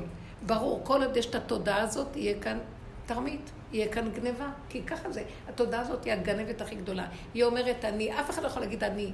רק השם יכול להגיד אני. אז איך היא אומרת אני? היא חקיינית, היא וירטואלית, היא בכאילו. אנחנו בכאילו. כן. יש לי הרבה דברים, להתרכז. בהמשך למה שאמרת, לרבי נחמן יש אה, תורה שאומר שרק הקדוש ברוך הוא מחויב המציאות, והאדם שמגיע להתקלל בו, אז הוא מחויב המציאות של העולם, כאילו, דרכו. אבל אני, בוא נוריד את זה רגע לקטנות. ככל שאתה אה, יותר בעניין הזה, אני מתחילה לראות את השקר בכל מקום. כן. יופי, היא מתקדמת. הבעיה... מתקדמת אחורה. מה הבעיה? מתקדמת אחורה. הבעיה שאני מתחילה לראות כמה אני הנחש בתוכי, ממש. נכון, נכון. זאת אני כבר המטרה. לא מאמינה לעצמי. יום אחד הייתי פה, עכשיו אני פה. אני כבר לא סומכת על עצמי. אז הייתי בטוחה שאני במקום הנכון. עכשיו אני כאילו גם בטוחה. בוא נ... אני אפרש את זה, המוח זה ספרייה מקטלגת, אני כזה, אני כזה, אני כזה, וי, וי, וי, וי, אני לא כל כך כזה, אני לא כל כך כזה. ואת חושבת, הנה, אני כזה ולא כזה. באמת, כן. באמת, יש רגע שאת כזה, ויש רגע שאת בדיוק הפוך ממה שאת כזה. ויש רגע כזה, וש... והמוח עושה לך כביכול סדר וספרייה. תודה. עכשיו, באמת המצב- זה שקר אחד גדול. אוקיי, אין אבל קיום איך- תמידי לכלום, זה רק דמיון שעושה לך סדר. כל רגע יש אי סדר מתחת לסדר. אבל אני, נוצר לי מצב בתוכי שאני מפחדת לזוז, כי אני גם לא מאמינה לאף מילה שאני אומרת. אני באה. לדבר, ואני מרגישה שאני. מדומיינת על מה שאני אומרת. אשרי אדם איפה מפחד. אני? איפה הנקודה שהיא אמיתית מתחיל להתמוסס? לך אני. אין לך אני. האני של עץ הדת, שהוא מאוד מסודר ויודע מי הוא, ויש לו מדרגות, ויש לו על מה לסמוך, מתחיל להתפרק לו, לפרם לו, נפרם לו האני. אז הבן אדם מפחד, אשרי אדם מפחד תמיד, הוא מתחיל לקבל יראה. כל האדם האמיתי שעובד באמת צדיקי אמת זה יראה, הם יראים אמיתיים. אין לנו יראה, אנחנו מופקרים. כל אחד עם האני שלו בהפקרות. ויושב לו על הר גבוה ומבקר את כולם, חושב שיודע הכל. אין יראה, אין הכנעה, אין התמעטות, אין עניבות, עניבות. יש ישות וכוחנות. אז הוא מתחילה לפחד. מי אני? טוב, תפחדי. אז, אה, אוקיי, אבל אני צריכה לחיות בעולם הזה גם, וגם אני כאילו לא סומכת על. אף אחד כבר. לא, לא חייב לחיות. כולם מדומיינים הרי. לא, הייתה תקופה שירדנו מתחת לאדמה. אני זוכרת מה זה מתחת לאדמה במרכאות. זוכרת שמישהי אמרה, אמרה לי שהיא חלמה אותי, לא, או שאני חלמה, אני כבר לא זוכרת. לא, היא אמרה לי שהיא חלמה אותי, שהיא באה לבית שלי ומחפשת אותי, והיא לא מוצאת אותי, ואז היא פתאום מרימה את הווילון של המיטה. באמת, אז היה לי וילון כזה, והיא רואה אותי יושבת ככה. ואז, ואז היא אומרת לי, הנה את, אז אני אומרת לה, תורידי את הווילון, תורידי את הווילון. לא, ברחתי מהעולם. אני ברחתי, הייתי רבנית מפורסמת. ברחתי מהעולם, רק ביזיונות, מכות, כאבים. השם פתח לי את הלוע של הנחש, וראיתי מי הוא. אימא'לה. אנחנו מתהלכים כמו פתאים פה, ולא יודעים בכלל מה אנחנו עושים פה. מי שרק יודע מפחד לזוז. לא יזוז, האריזה לא יזז, כי הוא יזוז, הוא יהרוג נמלה. הורג חי. אתם יודעים איך אנחנו חיים פה בהפקרות לא נורמלית, מופקרים אנחנו, עם ישות וכוחנות, ויודעים הכל. מי יגיד לי מה לעשות? וגם אם אני אומר, אני כועס על השני, ואני מרשה לעצמי לדבר לשון הרע על ההוא, ולשנוא את זה. מי אתה, אדוני? תפחד מהשטן הזה שיושב לך נחש במוח ומפתה אותך. אז מה אני צריכה לעשות? לפחד. אבל אה, בסדר, אבל יש לי כתוב תפקידים. בקהלת, אשרי אדם. מפחד תמיד. לא, אבל אדם שפחד. אבל יש אבל פחד. איך חיים עם הנקודה הזאת? איך חיים הנקודה? אני אגיד לך איך. אני מאוד מקצועית. בזה. איך חיים בזה? את באה לעשות משהו? את- תדעו לכם, אדם כזה חוטף מכות. כי ברגע שמתחיל לראות מה הוא, והוא והוא ממשיך ככה, אז יחטיפו לו. השם אוהב אותו. כי הוא כבר התחיל לראות מי הוא, אז הוא מתחיל להגיד לו, אה, הוא עוזר לו, עוצר אותו, מגביל אותו. הגבוליות הזאת, זה הגולם. מתחיל להיכנס אחורה, אחורה, אחורה. הוא כבר לא מדבר כל מה שהוא רוצה. הוא כבר לא מתווכח אם לא, אם לא מקשיבים מה שהוא אומר, הוא שותק, לא בכוח. הוא כבר באים לה, להרגיז אותו, אז הוא מפחד שהוא לא יצא וירגיז אחרים. הוא מתחיל לפחד מהתגובות שלו. הוא מפחד מהסובב שלו, שהסביבה שלו מפתה אותו להיכנס בטוען ונטען ולהפיל אותו בכאבים ומריבות ורוגז ושקר ושנאה וקנאה ונקמה ומה לא. אז הוא מתחיל לפחד, הוא נכנס פנימה. זה הדבר הכי. נפלא שיכול לקרות לאדם. תשתוק, תתכווץ פנימה. אז זה חיים בעולם. חיים פחות ממה שחיית קודם ב... את חיה יותר בזהירות. ראיתם את הסרט של המטריקס? פעם הראו לי את זה, זה כל כך יפה. הם יורדים לה- מהרחפת, ואז איך הם חיים כאן את הסכנה. רב אושר היה אומר, תחיו את הסכנה. מה אתם חיים ככה? אם את צועקת על הילדים, איש פותח על אשתו, אישה על בעלה, אתה עושה ככה. ואז המחשבות מדכדכות אותך, ויום אחד את מאמינה להם, אז את נופלת בכאבים של דיכאון, ויום אחד את חושבת שאת בשיא שלה, וואי וואי וואי, איזה ריגושים וסיפוקים מהדמיונות שלך, מי את? הבני אדם מיטלטלים כמו משוגעים בספינה שהיא כל הזמן בגלים. אז הבן אדם צריך לדעת לחיות בתחילה, בקטן. הכל בקטן. פחות להגיד, פחות להגיב. בא לך להגיד למישהו, אז תגידי, אבל את מתחילה לראות, הוא לא מקשיב. תשתקי, מה את חייבת להגיד? אה, את באה לרוץ לעשות איזה משהו, פתאום את חטפת איזה מכה מהדלת, וואי, כל היד עכשיו כואב. אז השם אומר לך, לאן את רצה? לאט. שכחת אותי, את רצה לפניי. מודה, אני לפניך. כל בוקר אני קמה, אני רצה לפני הבורא. איך שקמנו אנחנו קודם. התודעה רצה קדימה. היום והשם מאחורה. אנרגיית החיים מאחורה נגררת. עכשיו אני אומרת אני. היום ממש ראיתי ברור, את זה. כן. הייתה לי תקופה טובה. מה זאת אומרת תקופה טובה? בעלי נחמד, דברים נפתחים, דברים זורמים, הכל טוב, אני על הסוס ככה. פתאום, אה, לא יודעת, אולי תמוז, אולי זה, פתאום הרגשתי, פתאום בעלי כועס עליי, זה לא מסתדר. וככה כמה ימים כזה, ונכנסתי, ל... צללתי לדיכאון הזה של מה קורה, ועייפות וכבדות. המוח. היום סליחה, ישבתי- אני בסרט, אה, זה פירוש בגוף הסרט. המוח הזה אומר, אה, הולך לי. כן. הוא, הוא, הוא, הוא, הוא דואלי. אז יש לו חצי כדור כזה וחצי כזה. יום אסה, יום באסה. יום למעלה, יום למטה. איי, אחרי... פתאום התהפך הגלגל. למה ככה? מה קרה? מה עשיתי? למה התהפך? כי ככה זה העולם. יש איזה קריזיונר שיושב פה במוח שלנו, משוגע. מה? הוא משוגע, הוא קריזיונר. הוא מנהיג את העולם בקריזות. אתם מבינים שביד שלו יש לו שליטה כאן בזמן הגלות. זהו, ואז בעלי, ישבנו לשיחה אחרי כמה ימים שהוא כועס עליי, ואני אפילו לא יודעת למה. אז הוא אומר לי, את לא איתי, את לא, את, איפה את? כאילו, את לא. אני לא איתו, כאילו, הוא חס... הוא אומר לי, את לא איתי, עכשיו שבעלי יגיד לי, את לא איתי, זה כבר התקדמות, אבל לא משנה. אמרתי, טוב, ישבתי עם עצמי, כמובן שכולם מדומיינים, כולל בעלי, כל זה שלו. אחרי יום ישבתי עם עצמי, עם עם השם, וכתבתי קצת, ובוננתי אותי. פתאום קלטתי, נפל לי הסימון. השם אומר לי, את רצה קדימה, הלך לך טוב, התחלת לרוץ, כאילו, כאילו כל הזמן הייתי בהודיה, וזה, וואו, השם, השם, השם, פתאום אה, לאט לאט התחלתי לרוץ בלי לשים לב. אז זה היה, את לא איתי. זה כן. אומר. עכשיו, בטבע זה גם כן. איש יכול להגיד לאשתו, את לא איתי, והוא יתרגז עליה, הוא יבקר אותה, היא לא איתו. מה, אני חייבת להיות איתך? זה מה שעלה לי לא, רגע. בהתחלה. אני, אני אומרת, הם חושבים נכון, שכן. אני חייבת להיות איתך.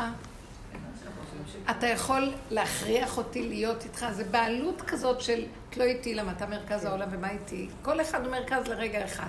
אם מסתדר ואני איתך טוב, ואם לא, אז למה אתה רץ אחריי ושופט אותי ודן אותי? אותו דבר אני עושה לא. אה, איפה אתה בכלל לא שם לב אליי? בשביל מה צריכה אותו שישים לך לב אלייך? אם אנחנו חיים עם אנרגיית החיים הנכונה שלנו עם עצמנו, אנחנו לא נזדקק לאף אחד. וחוץ מזה, זה מאוד נחמד שיש אנשים מסביב. ורגע אחד שאני כל כך שמחה עם מה שאני ואיך שזה ככה, בלי דרישות, בלי ציפיות, בלי כל המשחק הזה, והמסכנות שלו והפרשנות של המוח. מה קרה? אז גם השני נדלק. אוהבים אנשים כאלה.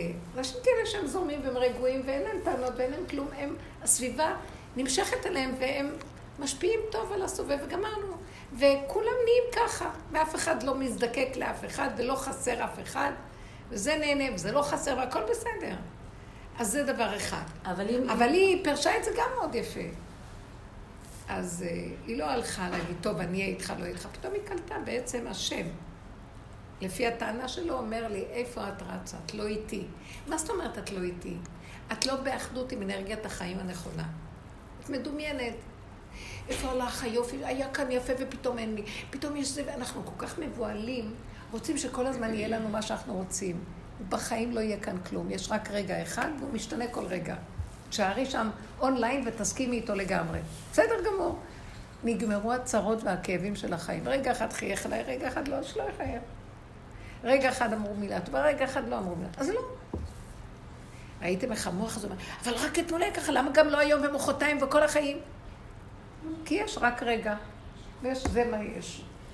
חיים נראים אבל איך. את חיה עם, הצד השני, שהוא מצפה כל מיני דברים, ואני כבר לא... ברגע. שאת חיה ככה בשלמות עם עצמך, ולא כועסת, לא כועסת. ואת לא אומרת לו, מה, לא עונה לו ולא כלום, גם הוא יירגע.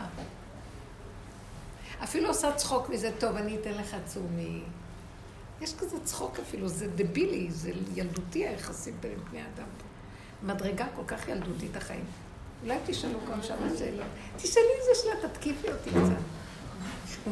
יש לי שאלה. אני רציתי... נו.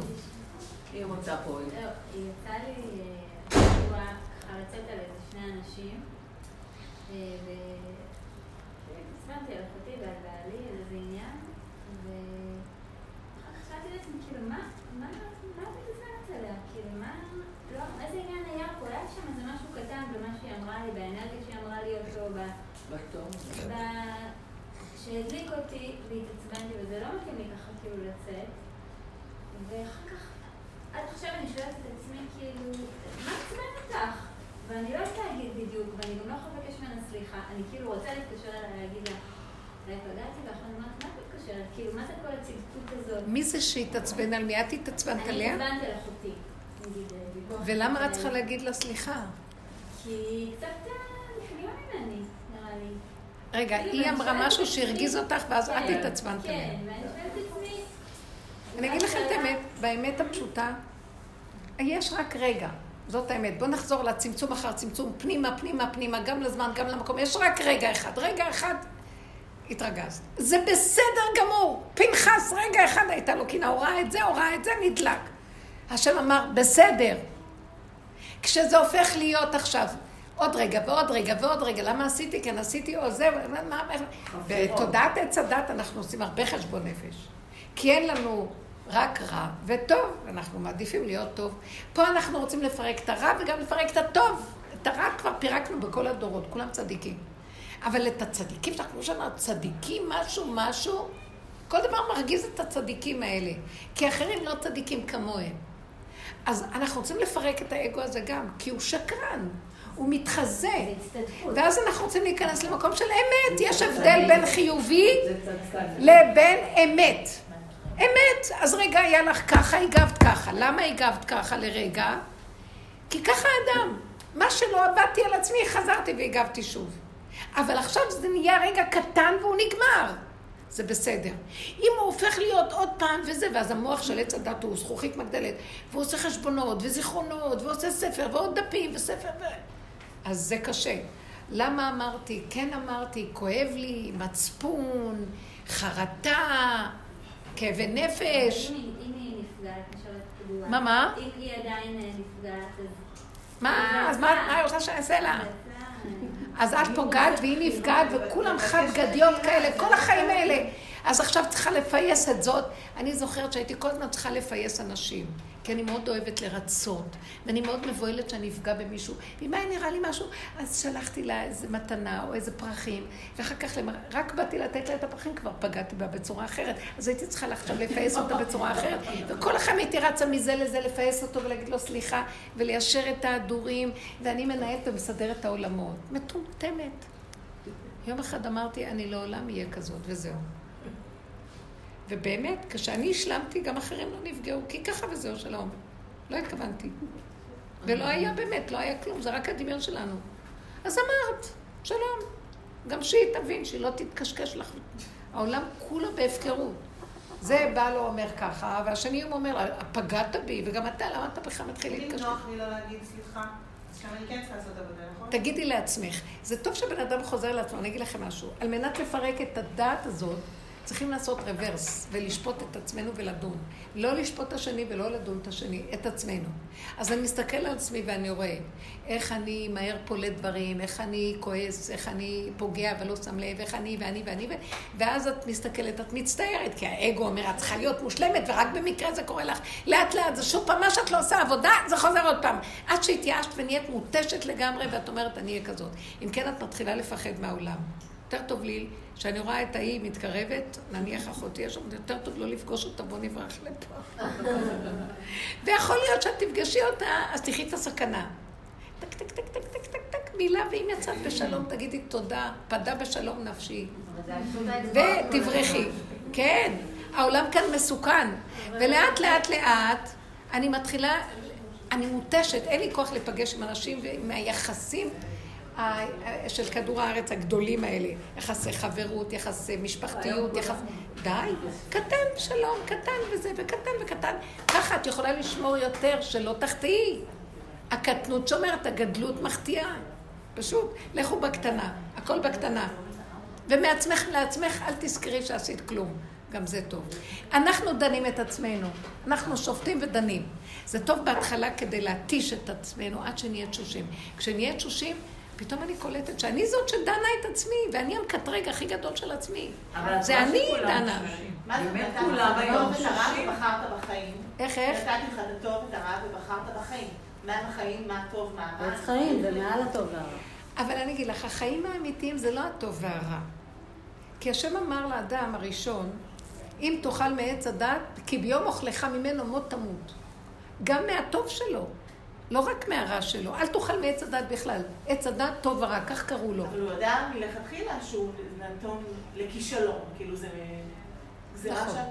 שלא ניתן לעמוד בה. נכון, עכשיו כרגע אכלנו וכרגע אנחנו תקועים. אז זה לא אומר שבגלל שאנחנו תקועים אנחנו יכולים להוציא, להוציא לפועל את כל הדמיון הזה. אנחנו מתחילים ללמוד ולדעת שאנחנו תקועים. יציאת מצרים מראה לנו שהיינו שבויים.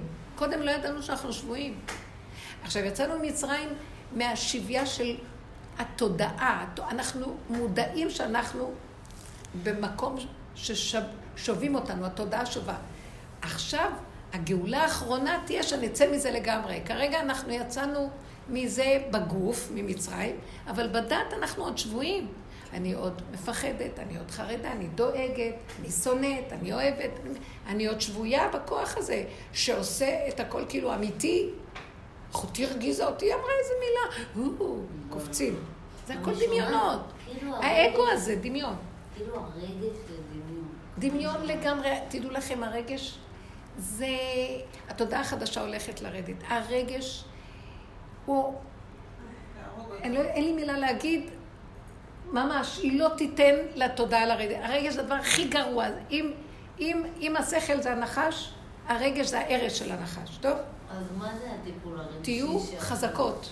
יש אה, שיטות של טיפול רגשי. זה חרטות של עץ הדעת.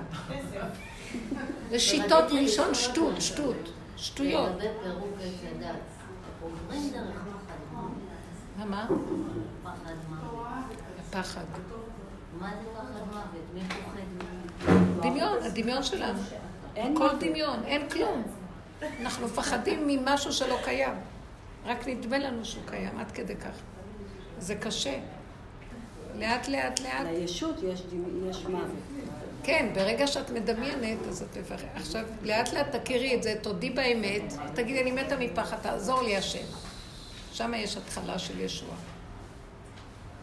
יש לי שאלה. כן. אה, אחד זה לגבי הנושא של ה... שדיברת על השלב של הפרפר. הייתי רוצה אם אפשר לפתח שם עוד את והשאלה השנייה, מה היה... מה, הנקודה הראשונה? לדבר על הפרפר. להרחיב את השלב הזה של הפרפר. דיברנו ביותר בהרחבה בשלבים הקודמים, אבל על הפרפר דיברנו שזה מאוד יפה. מה שהיום, עכשיו אני מדברת זה על הפרפר. כן. מתחיל להתגלות תודעה חדשה. כי נכנסנו לגולם, צמצום אחר צמצום פנימה, והתקטנו, ואנחנו מפחדים מהחיים, כי אנחנו רואים שהם זה שעושים לנו את הכאבים. אנחנו מולידים את הפרפר, או שהפרפר מוליד אותנו? הפרפר מאליו מתחיל להיווצר. הפרפר. הגולם, הפרפר זה כמו הנשמה. אה, הפרפר נוצר, הוא קיים כל הזמן, הוא מתחיל להתגלות. אוקיי. אז זאת אומרת שאני צריכה לעשות את הפעולות כדי לה- להביא את הגילוי? אני צריכה לעשות, להיות גולם, זאת אומרת, בשב ואל תעשה. אני צריכה להיות בלהימנע מלהיות על מנת שהפרפר יהיה. אני לא צריכה לעשות משהו, רק הלוך וחסור. זאת אומרת שבשלב ההימנעות אני עוצרת למעשה את ההתגלות. ממש. אני לא מפריעה לו להיווצר. זה זאת אומרת? אנחנו צריכים הישות מפריעה לו להיווצר. כשאני מסתכלת על הישות הזאת ואני רואה, אבל זה הכל אני אשמה. אז שאני רואה רק המראה והמקל. ובסופו של דבר אני רואה את עצמי ואני אומרת, זה לא, זה לא המציאות המהותית שלי, זה האני שלי, התודעה היא גורמת לי את כל זה. אז כמה שאני לא אתקן, לעולם זה לא ייגמר, כל עוד היא קיימת. אז אם כן, אני חייב לא לתת לה מקום. כי היא זאת ששודדת אותי. ולאט לאט אני מתחיל לא לתת לה כוח. בוא נגיד, מישהו הרגיז אותי, אני לא עונה. בוא נגיד, בא לי מחשבה, אני אומרת, הבל ודמיון. כי המחשבה הזאת רוצה להפיל אותי, רוצה להרוג אותי, רוצה להחליש אותי, ואני רואה שאני לא רוצה אותה. אני לא נותנת, מה שהיא אמרה פה, אל תאמן בעצמך עד יום מותך. היא כבר מפחדת להאמין בעצמה. באמת חז"ל אמרו, אנחנו לא קיימים. אל תאמן בעצמך עד יום מותך. מה זה עצמך? העצמיות של הישות של עץ הדת. אל תאמין בו, שקרן. שאני נותנת מקום למעשה להשגחה יותר מאשר למקום של הפעולות. בדיוק. על ידי זה שאני מצמצמת את המוח הזה ולא נותנת לו קיום, כבר מאליו לקראתנו עולה משהו חדש. עכשיו, תודעה חדשה קמה מעליה. היא תמיד קיימת שם, אבל היא מכוסה. את מזיזה את המסך הזה, זה מתחיל להתגלות. אבל הרבנים עכשיו גם... ההודעה, סליחה, ההודעה הכוונה היא הודעה כמו הודעה להודות באשמה, באמת. להודות באמת, אז זה לא הודיה. גם אחר כך יש הודיה. כי ברגע הבא. שאת מודה באמת, את מתחילה לחיות את הסכנה ואת נהיית קטנה. בקטנה פתאום את מזהה כמה טוב יש לך. המוח הרשע הזה, הנרגן הזה, שכל היום מתלונן, ואף פעם אין אדם מת וחצי תאוותו בידו. פתאום הוא אומר, תודה, תודה. וואי, קמתי היום ואני נושם תודה. על הדברים הקטנים מתחיל להגיד תודה. הווידוי מביא את התודה. אבל לגבי המצוות, כשאת לגבי מתחילה המצוות. ליפול כל הדבר הזה, אז מה, מה? גם דברים שלמדנו, סליחה, זה מפריע. גם דברים שלמדנו בתור עבודת המצוות, כאילו כבר, כמו תפילה למשל, כבר, לפי מה שאת אומרת, בתודעה החדשה, לא צריך תפילה, נכון. אתה בתפילה התפילה תמידית. והמצוות, מה שיש לנו מהתורה היא תורת עץ הדת. אז אם עכשיו אני... התורה הזאת, זה מה שיש לנו בגלות וכל הדורות, בגלל שחטאנו. התורה של הלוחות הראשונים, האור הגנוז התלבש, הוא נפל. הוא נפל בתוך אה, תודעת העולם, עץ הדת. אז אנחנו עכשיו מתוך הדת מקיימים מצוות. איך אנחנו? יש אני, ואני קורא שצריך לעשות מצוות, ואני רץ לעשות, ועכשיו אני עשיתי, ואיך אני מרגיש טוב, ועכשיו אני מסתכל, הוא לא עשה, היא כן עשתה, אלה עשו, אני מדלג, מק- מקטלג, ואיפה אני נמצא. זה איך שאנחנו חיים עם זה. באמת, המצוות זה חוקות הבריאה. זה קיים כל הזמן. באמת, יש רגע שהשם מביא, והוא גם מביא איתו את האפשרות לקיים מצווה. מישהו דופק בדלת ומבקש. אני לא צריכה לחשוב מצוות, מצוות, מצוות. כל יום אני אחשוב מצוות, מה אהבתי תורתך, אני לא צריכה לחשוב, לא צריכה להגיד, לא כלום, שקט. פתאום בא משהו, ולא את עושה, דרכך נעשה את הפעולה. הכל בסדר. מגלגל זכות על ידי זכאי. אין גנב... איך, איך? מגלגל זכות על ידי זכאי. זה כבר לא יהיה קיים. החובה והזכות נגמרים. כי החובה והזכות, החובה והזכות זה בשישה סדרי. משנה. מותר, אסור, כשר, פסול, טמא, טהור, חייב, זכאי. זה הדבר והדואליות שלו, ואנחנו ככה חיים כל הדורות. כי אם זה לא היה, אז איך נחיה? זה גודר אותנו. אם אנחנו נכנסים פנימה ומתחילים לחיות ביחידה בצמצום, נעלם האיסור, נעלם הטמא, נעלם הטהור, הכל מבפנים. משהו מנהיג אותך ולא נותן לך לחתום. וזה הכל, זה, זה תודעת ימות המשיח. אבל אז התפילה הסדורה. התפילה באה מהבשר. התפילה לא באה מהסידור ומפה. תקשיב, רגע, זה הכל, התפ- זה הס- הכשרות, זה הסידור. התפילה, זה תפילות עץ הדת. לא, אבל כאילו, את אומרת, גם כל מה שההתנהלות שלנו, כשרות, חלב, בשר, כלים. את לא מבינה אה, בכלל מאיפה אני מדברת. לא, אני אומרת כאילו, אני לוקחת את זה כאילו, אתה אומר כאילו, עם כל מה שאנחנו יודעים ולמדנו ועשינו ומבדיל אותנו, לא רק מהדעה. לא, לא, זה נשאר, הכל נשאר, אבל? זה לא עובר דרך התודעה. זה קיים. את חושבת שה... שהתורה היא, מה שכתוב בתורה המציאה את, ה... את ההלכות? אף אף בן אדם לא יכול להמציא, זה... זה מבורא עולם. נכון. אז זה נכתב בתורה. אז גם לפני שזה ירד, זה קיים. כל הזמן זה קיים. רק הדת שלנו מקבלת את זה בצורה המסודרת. אבל באמת באמת זה תמיד קיים. השמיים מספרים כבוד כאילו מעשיית דם מרגיד הרקיע, הכל קיים. והשם מסובב סיבות, ופתאום באה מצווה, ופתאום בא זמן לעשות את זה הלכה, והכל מסודר. גם ההלכות הן לא מתקבלות כמו שזה היה במוח שלנו. הנה תראי, משה רבנו, נתעלמה ממנו הלכה. הוא ידע את ההלכה בשינון, אבל לא היה לו את הכלי לקיים את ההלכה. הוא לא היה קנאי. הוא היה קנאי, הוא רצח את המצרי שפגע בעברית. אבל באותו רגע הוא לא היה קנאי! בסדר. הוא לא יכול היה לא לקיים, הוא לא. יכול היה לקיים את ההלכה באותו רגע. מבינה מה אני אומרת? האמת זה הרגע. אז ההלכה קיימת, והקנאה קיימת, אבל הקומבינה של אותו רגע היא לא במוח, היא במציאות התוססת של הקיום. את מבינה מה אני מדברת? מה מפעיל אותה? זאת האמת? זאת האמת. האמת מאיתנו והלאה. אנחנו חיים עם המוח, עכשיו צריך לעשות זה, עכשיו צריך להתפלל זה, עכשיו צריך לעשות זה, אבל וכי אפשר... כמו לקיום, כי האדם הקדמון היה הכי פחות מוח מפותח. הוא היה עם המוח הכי בסיסי. אז למה אז לא באה האלוקות? הייתה אלוקות אז. שכינה התהלכה איתם בגן. ואנחנו רוצים לחזור למצב הזה. המצב של אכילת עץ הדת יצר שבירה. אנחנו יושבים שם ואת חושבת אנחנו מסודרים. אם יש לנו תורה ואנחנו מסודרים, והתורה היא המקסימום שיש לנו, ברור.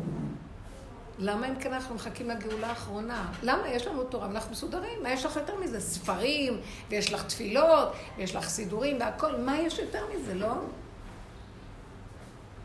ברור שמי שלא היה לו קודם את זה והיה בחילוניות, חזר לזה, חושב שזה כל מה יש. עכשיו אנחנו אלה שכל הזמן ככה רוצים קצת לצאת מזה גם. אנחנו רוצים כבר גאולה. זה זמני, זה יותר טוב מזה. הרע, סור מרע ועשה טוב. אבל גם הטוב עדיין, כולו באגו, כולו בישות. אנחנו רוצים גילוי השם, אין לנו גילוי עם השם באמת. אנחנו, יש לנו, יודעים שיש השם בדעת, אבל אין לנו חווייתיות איתו. כי אם אני חיה עם השם, מישהו מרגיז אותי, למה שאני אתרגז? זה השם שלח אותו, מה אכפת לי? אני לא חיה ככה.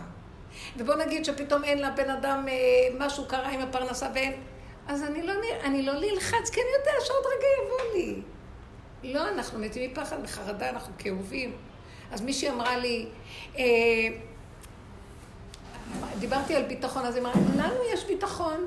למשל, אם איראן תשלח, תשלח עלינו פצצת אטום, לא, כזה דבר לא יקרה, כי השם שומר עלינו, ובטוח, בטוח הוא שומר עלינו, ואף פעם לא יכול לקרות לנו כלום. אה, ברור שהיא אומרת דבר של אמת, אבל היא מדקלמת, היא לא חיה את זה באמת. אז היא אומרת לי, יש לנו ביטחון לגמרי בהשם.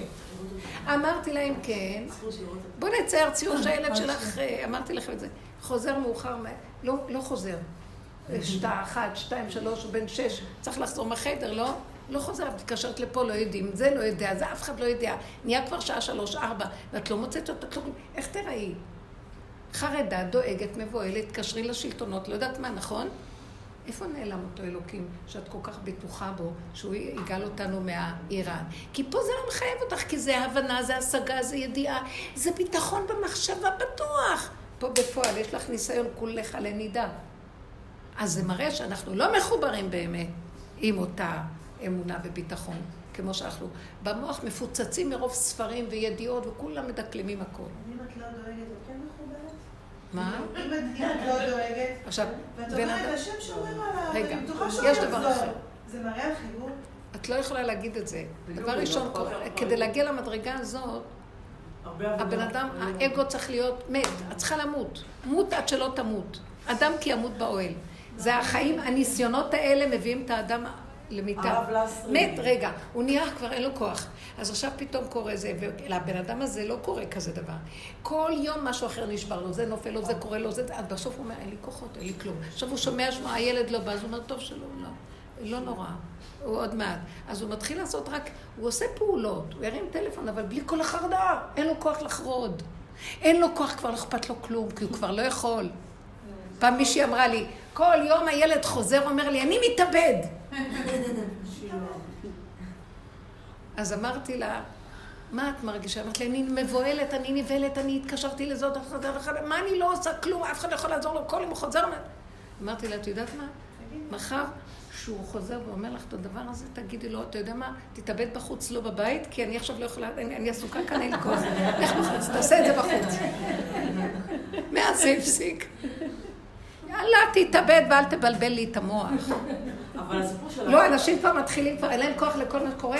הרבנית, כל כך הרבה בעיות עם הילדים.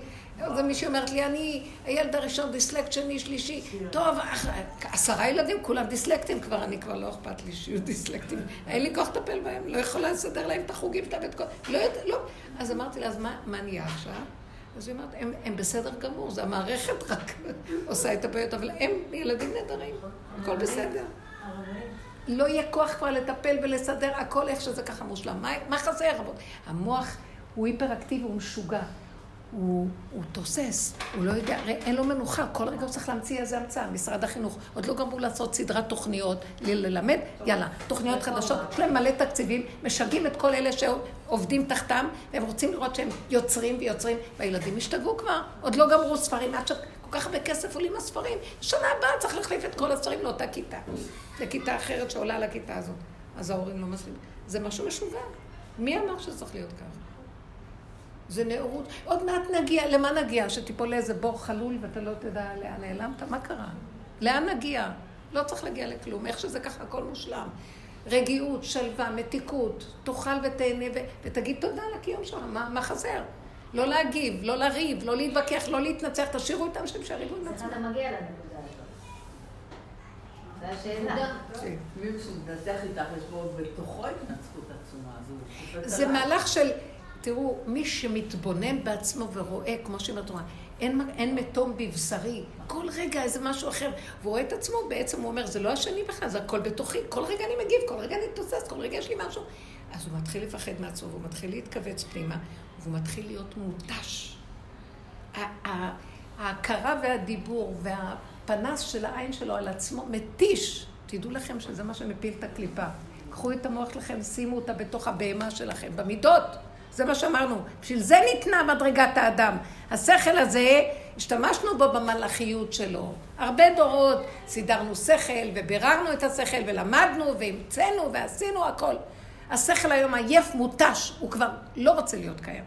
אז לוקחים את המוח ומתחילים להעביר אותו למידות, שהוא יסתכל על עצמו, הוא ימות ממה שהוא רואה. זה מה שאני, גבעל. כן, זה מה שאתה. אז עכשיו שאתה במקום הזה, או אני נשבר, נשבר. תשלים, תקבל, תכיל, תודה. אין מה לעשות. עוד פעם, עוד פעם, עוד פעם, הבן אדם מותש. עכשיו שהוא מותש, ממילא תגיד לך, אני רוצה להתאבד, תגידי לו בחוץ. וזה בסדר גמור. זה הפתרון וזה הרפואה לכל מה שקורה ב... הלוואי ונתעייף כבר, אנחנו לא מתעייפים. זה עונה לזה וזה אומר לזה וזה חרד מה שההוא אמר לו וזה דואג ממה שזה, ועוד קורס ועוד דבר, די! שיגעו אותנו כבר פה, אתם לא מבינים? הם משתמשים בנו. אנחנו עבדים של כל המערכת המטומטמת הזאת. המדינה אכלה לנו את הכוחות, ואת... מי... למי אנחנו... מי צריך מדינה? אין לנו איפה לגור, אין לנו מה ל... זה סליחה, אדם עובד כל כך הרבה, הבנקים אוכלים אותו, הכל כל כך יקר, קורת גג הוא לא יכול, שזה מינימום קיומי, אז מה כאן? מה אני צריך את המדינה? אני המדינה של עצמי. בוא נלך לגור, כל אחד תפוס לו איזה פינה באיזה התנחלות. איזה גבעה. אבל יש לי שאלה. אין, אין, אין כאן מקום. למה לנו בכלל לקיים את כל המהלך הזה? ותגידו, אז מה, את רוצה אנרכיה? לא, זה שטויות. כל אחד בתוך עצמו, לא צריך לריב. קחו את הדוגמה האישית בבית שלכם, במדינה הקטנה שלכם בבית. פעם אישה הייתה אומרת לבעלה, ובעל אומר לאשתו, והילד אומר לזה, והוא אומר לזה, כל... אמא מגיבה, רואה את הילד, תעשה ככה, תעשה ככה, ככה. תשתקי, תיכנסי פנימה, אל תגיבי. תני לילדים לריב עם עצמם. אמרת, ביקשת משהו, לא רוצים שתעשי, לא צריך. אז הם יבואו לבקש, גם את תגידי להם לא. בלי לריב, בלי להתווכח. מה שאת יכולה תעשי, מה שלא, לא צריך לבקש כלום. תתחילי להירגע. הבעל מתווכח, אומר לך מילה, צריך שתיים כדי להתווכח, את לא חייבת לענות. תגידו לו, נכון, אתה צודק. תתעייפו, תתמקדו, תצטמצמו, תיכנסו פנימה, תכלו את התודעה הזאת, תשלימו, תקבלו. תתחילו לחיות בפנים עם עצמכם, תפתחו את הפה, דברו עם בורא עולם. בהתחלה את מדברת וידוי דברים על כל הבלגן שלך, ואת מדברת לשם, תראה איך אני נראית. לאט לאט את רואה, זה לא נגמר, את אומרת לו, כי ככה אני נראית.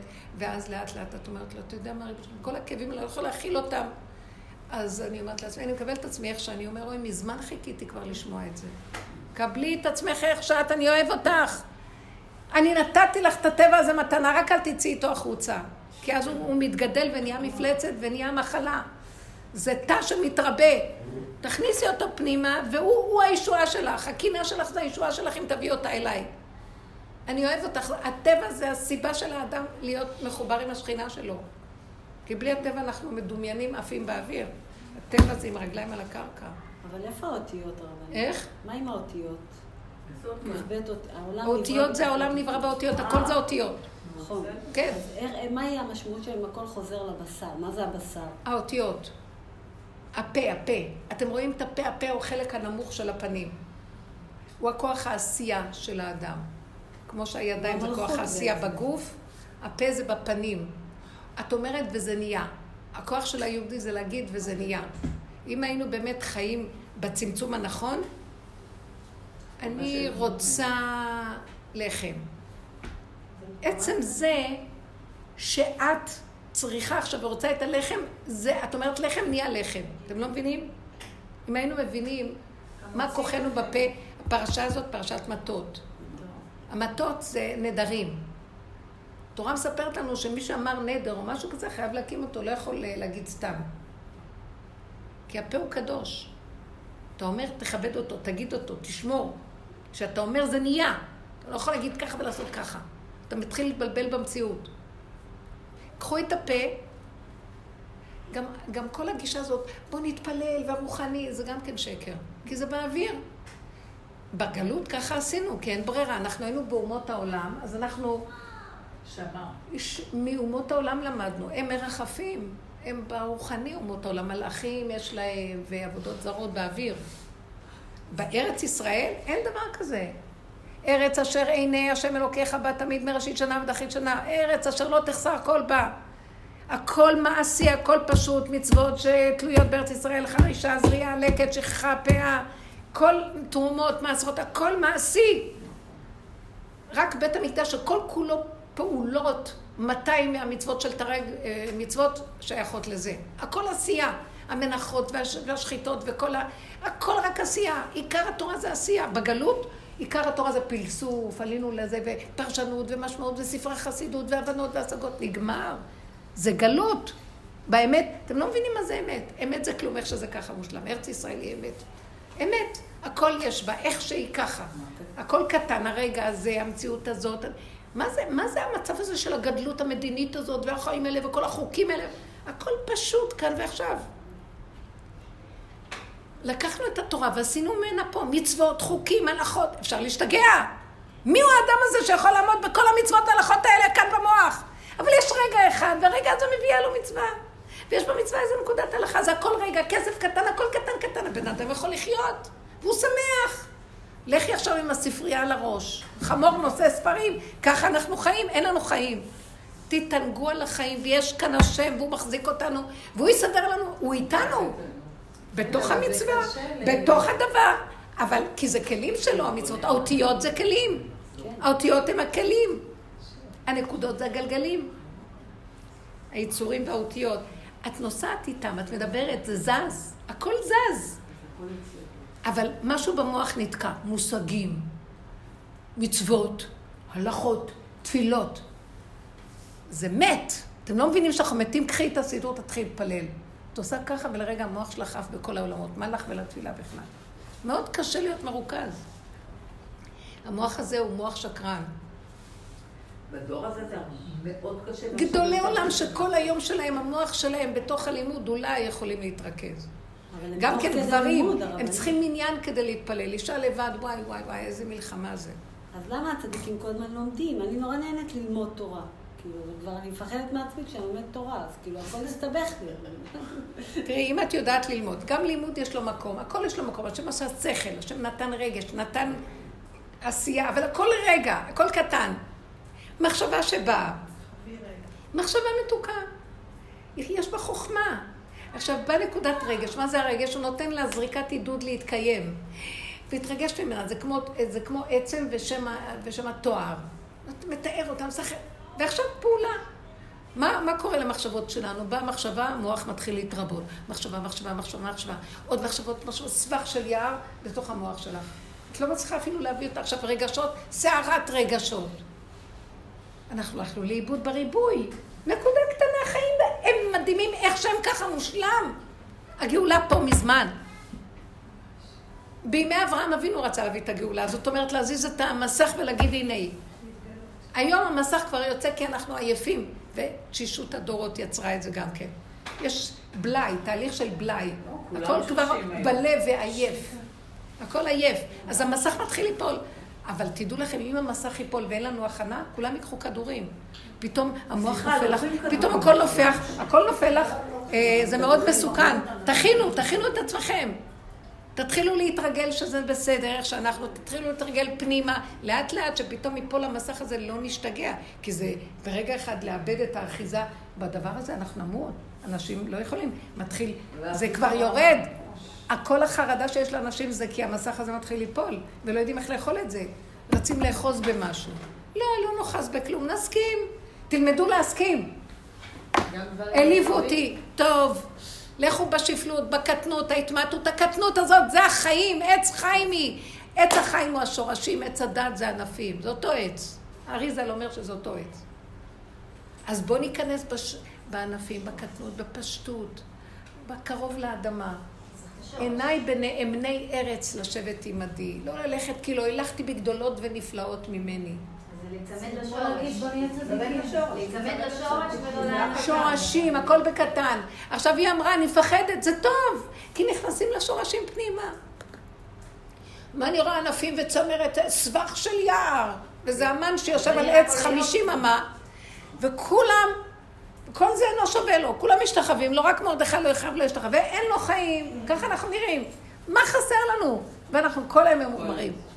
תגידו, זה שווה החיים האלה? זה יש משוגע במוח שמשגע אותנו, אין שום בעיה. אין שום בעיה. החולי הוא במוח. כן. יש לי שאלה, אה, לגבי התפיסה שיש לנו מבחינת ה... אנחנו כביכול באנו לקדש את החומר. כל הזמן לימדו אותנו שגם דרך הברכות אתה עושה תיקון, שאתה מקדש. עכשיו, ברגע שאתה בא ואוכל בלי ברכה ואתה כביכול מתאחד, כמו שעכשיו הצגת בשלב הפרפר, עכשיו, את, את, כאילו, יש כאן סוג של כביכול סתירה, כי מצד אחד את אומרת שאתה מברך, אתה עושה הפסק, ואז אתה עושה ניתוק. מצד שני, שאתה בתוך החומר, אז אתה מתקן אותו מתוך... אז אני אגיד לך משהו. כל המצב הזה שאנחנו צריכים לברך, וכל התורה שיש לנו עכשיו, שהתלבשה כתוצאה מהנפילה, שאכלנו מעץ הדת, וכשנשברו הלוחות, שזו וריאציה חוזרת של אכילת עץ הדת, אז יש לה גדרים, יש לה תקנה, כן. צריכה להגיד, בגלל שהמוח התנתק מהמציאות. המוח שם, ואת חיה פה, אין קשר. אז המוח צריך כל הזמן להזכיר לך, הוא צריך לדעת, הוא יודע. הוא לא חי את זה, הוא צריך כל הזמן לשנן ולהגיד ולזכור. שצריך להגיד ברוך אתה השם, ואז החכמים ש... שהם תיקנו את הברכות, עליהם השלום, הם סידרו שאם אתה אומר ברוך אתה כמניין זה וזה בגימטריה והכל, אז זה מסדר לך את כל העולם הזה, עולם הבריאה, עולם היצירה, עולם העשייה, הכל יש כוונות מאוד גדולים, וככה אנחנו מתקנים את השבירה. אבל לפני שזה נשבר לא היה צריך כלום. כי עד, השמיים מספרים כבוד כל, אתה מתהלך והכל בתוכך. לא צריך, התודעה של עץ הדת חייבה ליצור את המצב הזה. אנחנו לא צריכים אז לתקן כבר? לא נצטרך, נגמרו לא התיקונים. נצטרך. נגמרו התיקונים. זה נקרא התיקון? התיקון הכללי. זה התיקון האחרון, זה, זה, זה העבודה הזאת היא התיקון הכללי.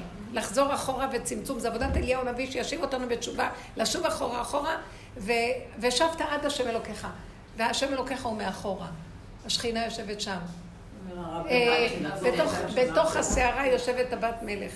אז איך להתנהג עכשיו בידיעה שעכשיו יש לנו את הידיעה שאנחנו לא בסדר? השלמה. אה, נגיד אני עכשיו קמה בבוקר. אני אוטומטית צריכה לעשות ברכות וזה, אני מחויבת ל-18, ולא בא לי. כי אני יודעת שעכשיו אני לא שם. אז מה נכון? כאילו, מה, אני... איך אני אה, אני אגיד לך את האמת. באמת, באמת, אין נכון לא נכון. אם הייתי קשובה לנקודה שלי, ולא הייתי נותנת למוח שלי לשפוט אותי ולדון אותי ולהרוג אותי מרוב ביקורת, הייתי עושה מה שהוא אומר לי. רק לא יגיד לו, הבשר שלי יגיד לי מה לעשות. ואנחנו לא אז שם. הוא יגיד לי, תשתי קפה. אז זה מה שצריך לעשות. תתחילו להבין, הכל פשוט, פשוט, פשוט. ותדעי לך עם כל הפשטות הזאת, ואל תס... פתאום יכול להביא לך רגע שמאוד יהיה לך רצון לעשות, להתפלל. הכל זה רגע, הכל זה אמת, הכל זה מישהו מנהיג ומסדר. זה לא סדר זאת אומרת במוח. שהרצון יצא מתוכי, הרצון של החיבור. שהוא ולא אמיתי. האילוץ של התפילה בזמנה. אבל תראו, אני לא באתי לפרק את המוח הזה. האמת שכן, אני די רוצה לפרק. אני לא, אני לא, אין לי את הרשות הזאת. אני רוצה שאתם לבד תעבודנה. וכשאת רואה שיש לך הרבה בלבול ואת דנה את עצמך שופטת ויש לך חרדות של מצפון וכל זה, אז תעזבו. אבל אם באמת את יכולה להיות במקום הזה של... אני אגיד לכם מי יכול להיות שם, שכבר מת לו החיים, אין לו כוח לחיות יותר. נמאס לו כבר! ואז הוא אומר, אז עכשיו זה מה שיש לי רק הרגע הזה, כפרה על החיים האלה. ואז הוא אומר, בורא עולם, אין לי רק הרגע הזה, ואני איתך אוהב אותך, מת עליך הרגע הזה. לא רוצה דרך הסידור. אוקיי? דרך אגב, נשים לא נצטוו, מה אתן עושות אצלכם צדיקות? נשים לא מצוות לכלום. קיבלו עליהם, קיבלו עליהם, קיבלו עליהם. גברים חייבים, גם גברים היום כבר אין להם כוח והם לא מוכנים להתפלל כבר יותר גם במניין ככה, כי הם רוצים את ההתבודדות עם בורא עולם, את האמת. אני לא באה להגיד. אז גברים ב- מדרבנן מחויבים, נשים פטורות מכל מצוות עשה שהזמן גרמן. מה אתן הולכות להתנדב? פתיות. תעבדו בעבודה הנכונה שמתאימה לנשים. תיכנסו פנימה, תחיו, תריבו עם הנפש שלכם, תריבו עם הדמיונות שלכם. תיקחו את ה... כמו ש... שיהודית ערפה את הראש לאוליפורנס, תערפו את הראש של הנחש שמפחיד אתכם, שמ... שמבלבל לכם את המוח, שמדמיין אתכם. תגידו לו, לך לעזאזל, נמאס לי ממך. ככה הבעל שלי אמר לי, הוא מת, אין לי בעל. תהרגו את מי שאתם רק רוצים. זה דמיונות. למה שיהרוג אתכם? תקום אתה להורגו, זה דמיון. אתם יודעים איזה עבודה זאת? את פטורה מכל זה, הלוואי ותעשי את העבודה הזאת, זאת עבודת צדיקי האמת. בלית ברירה, כשאין לנו עבודה, לא קיבלנו, אנשים התבלבלו, אין להם את העבודה שלהם, זו הגילוי הזה של העבודה הזאת, זו עבודת, הנשים שבזכותם תבוא גאולה. שנגאלו בזכות נשים ועתידים להיגאל, שזו עבודה שבבשר את נחתכת. את יודעת מה זה להסתכל על עצמך ולראות את החורבן שלך, איך את נראית? זה האגו גומר עלייך. תראי את הפה שלך, איך את נראית, תראי את העצבים שלך, תראי את השנאה שלך, זה גומר עלייך. זה שווה אלף צומות, זה שווה אלף תפילות. שאת חושבת שהחזקת את הצידור, ועשית ככה, המוח שלך מטייל פה, והמחשבה שלך שם, והפה שלך במקום אחר, ואחר כך גמרת, ואיזה סיפוק שהתפללת, וי. שקרנית. לא, אף אחד לא קיבל מזה כלום, לא בורא עולם ולא את ולא הבריאה, כלום. והכל רק הדמיון חטף אותך. אז אני לא מדברת שאני נגד תפילות. אני בעד האמת. תחיו עם האמת, תלכו חזק ותמליכו את השם כל נשימה, הוא חי איתכם ונושם איתכם מתוך מבשרי, שם גם יש רגע שהוא אומר לך סידור. ממש. והוא תוכל לגמור את כל הטילים. זה רגע של אמת, וזה הוא מתפלל דרכך. קדימה, שיתפלל דרכנו. שיחיה איתנו. נמאס לי כבר לשים אותו בשמיים ושאני אחיה פה לבד. עם האגו שלי, כל יכול. הבנתם אותי? ככה צריך לחיות. מצוין הבנו אותך. עכשיו רציתי להגיד עליי שלפני הרבה הרבה שנים שהתחלתי את העבודה הפנימית רק, אז הקדוש ברוך הוא ריחם עליי שעשיתי נקודת אמת, הוא הראה לי כל שבועיים חסרון אחר. את יודעת כמה בכיתי? כן. אה, תשלימו עם אה, כל לא החסרונות, זה לא בסדר. גמור. כל החסרונות בסדר, רק שזה יהיה בתוכי ולא יצא לשני, זה לא.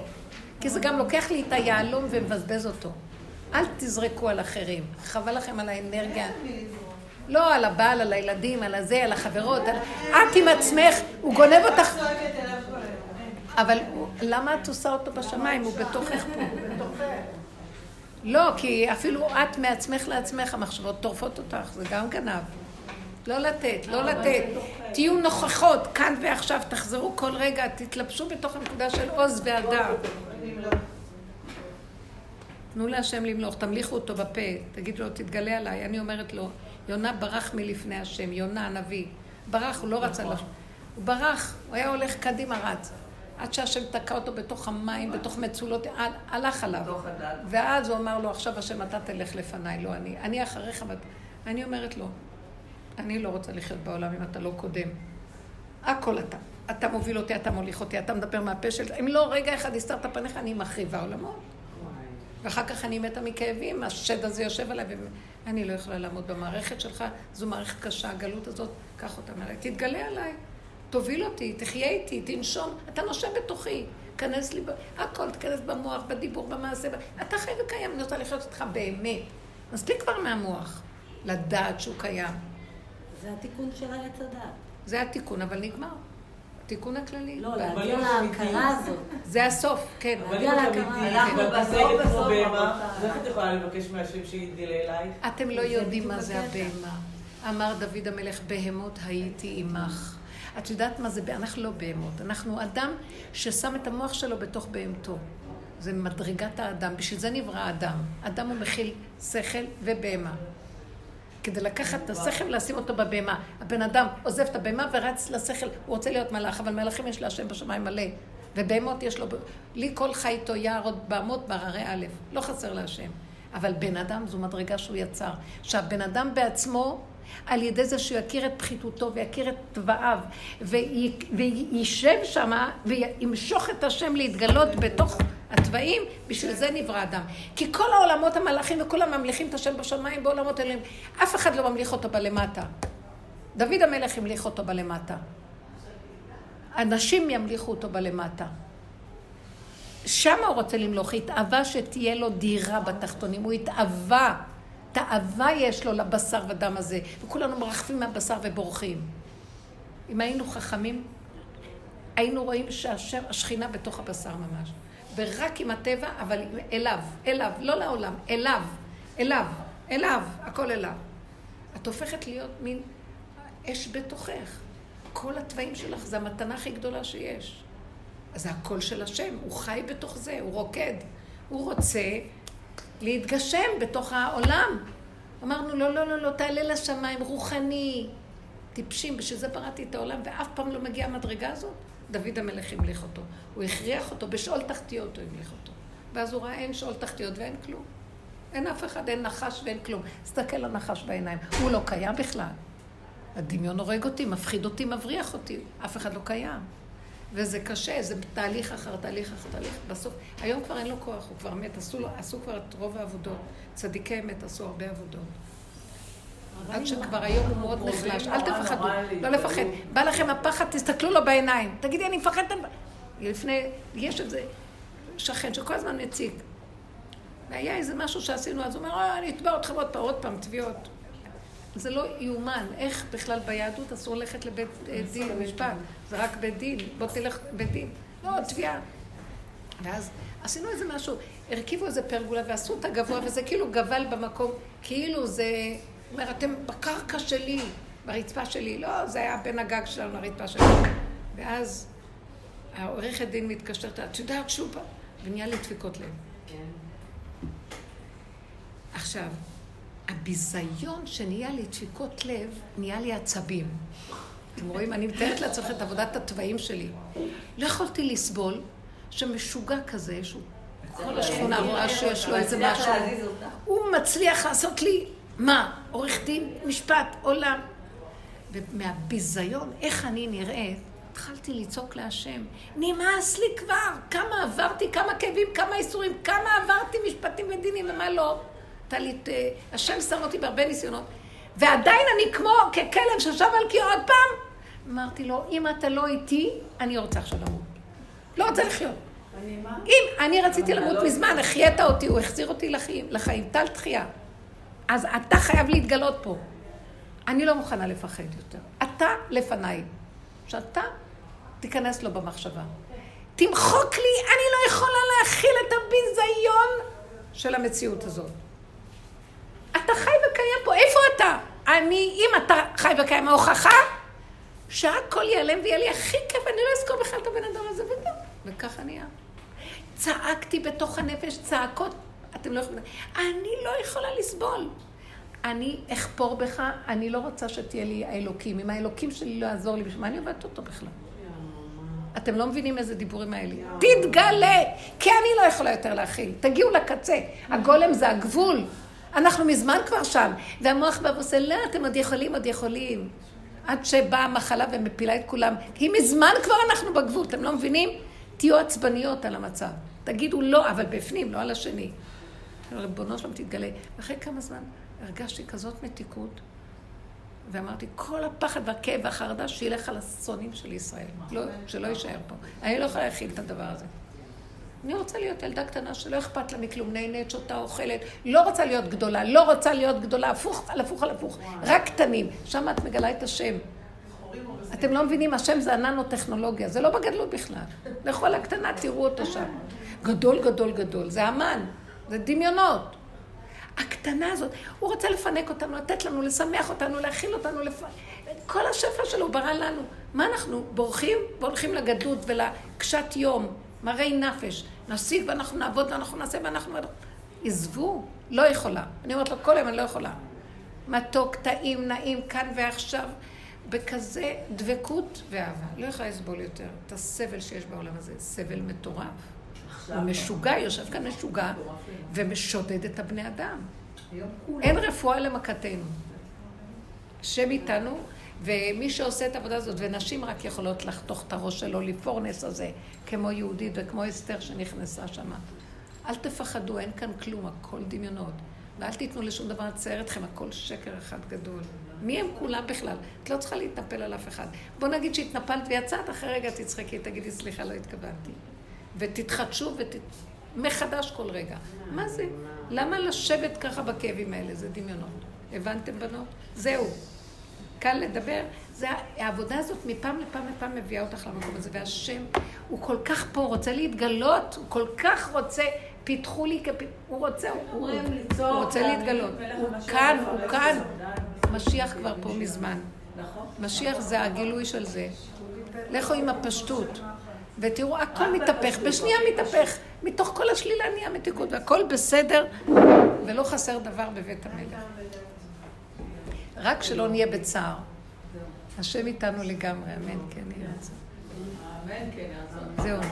עכשיו עוד מעט מטות מסע, נגמרות הפרשיות של המדבר, המסעות וכל... די, נכנסים לארץ ישראל, זהו. עכשיו זה הפנימיות של הקדושה. תודה רבה, תודה.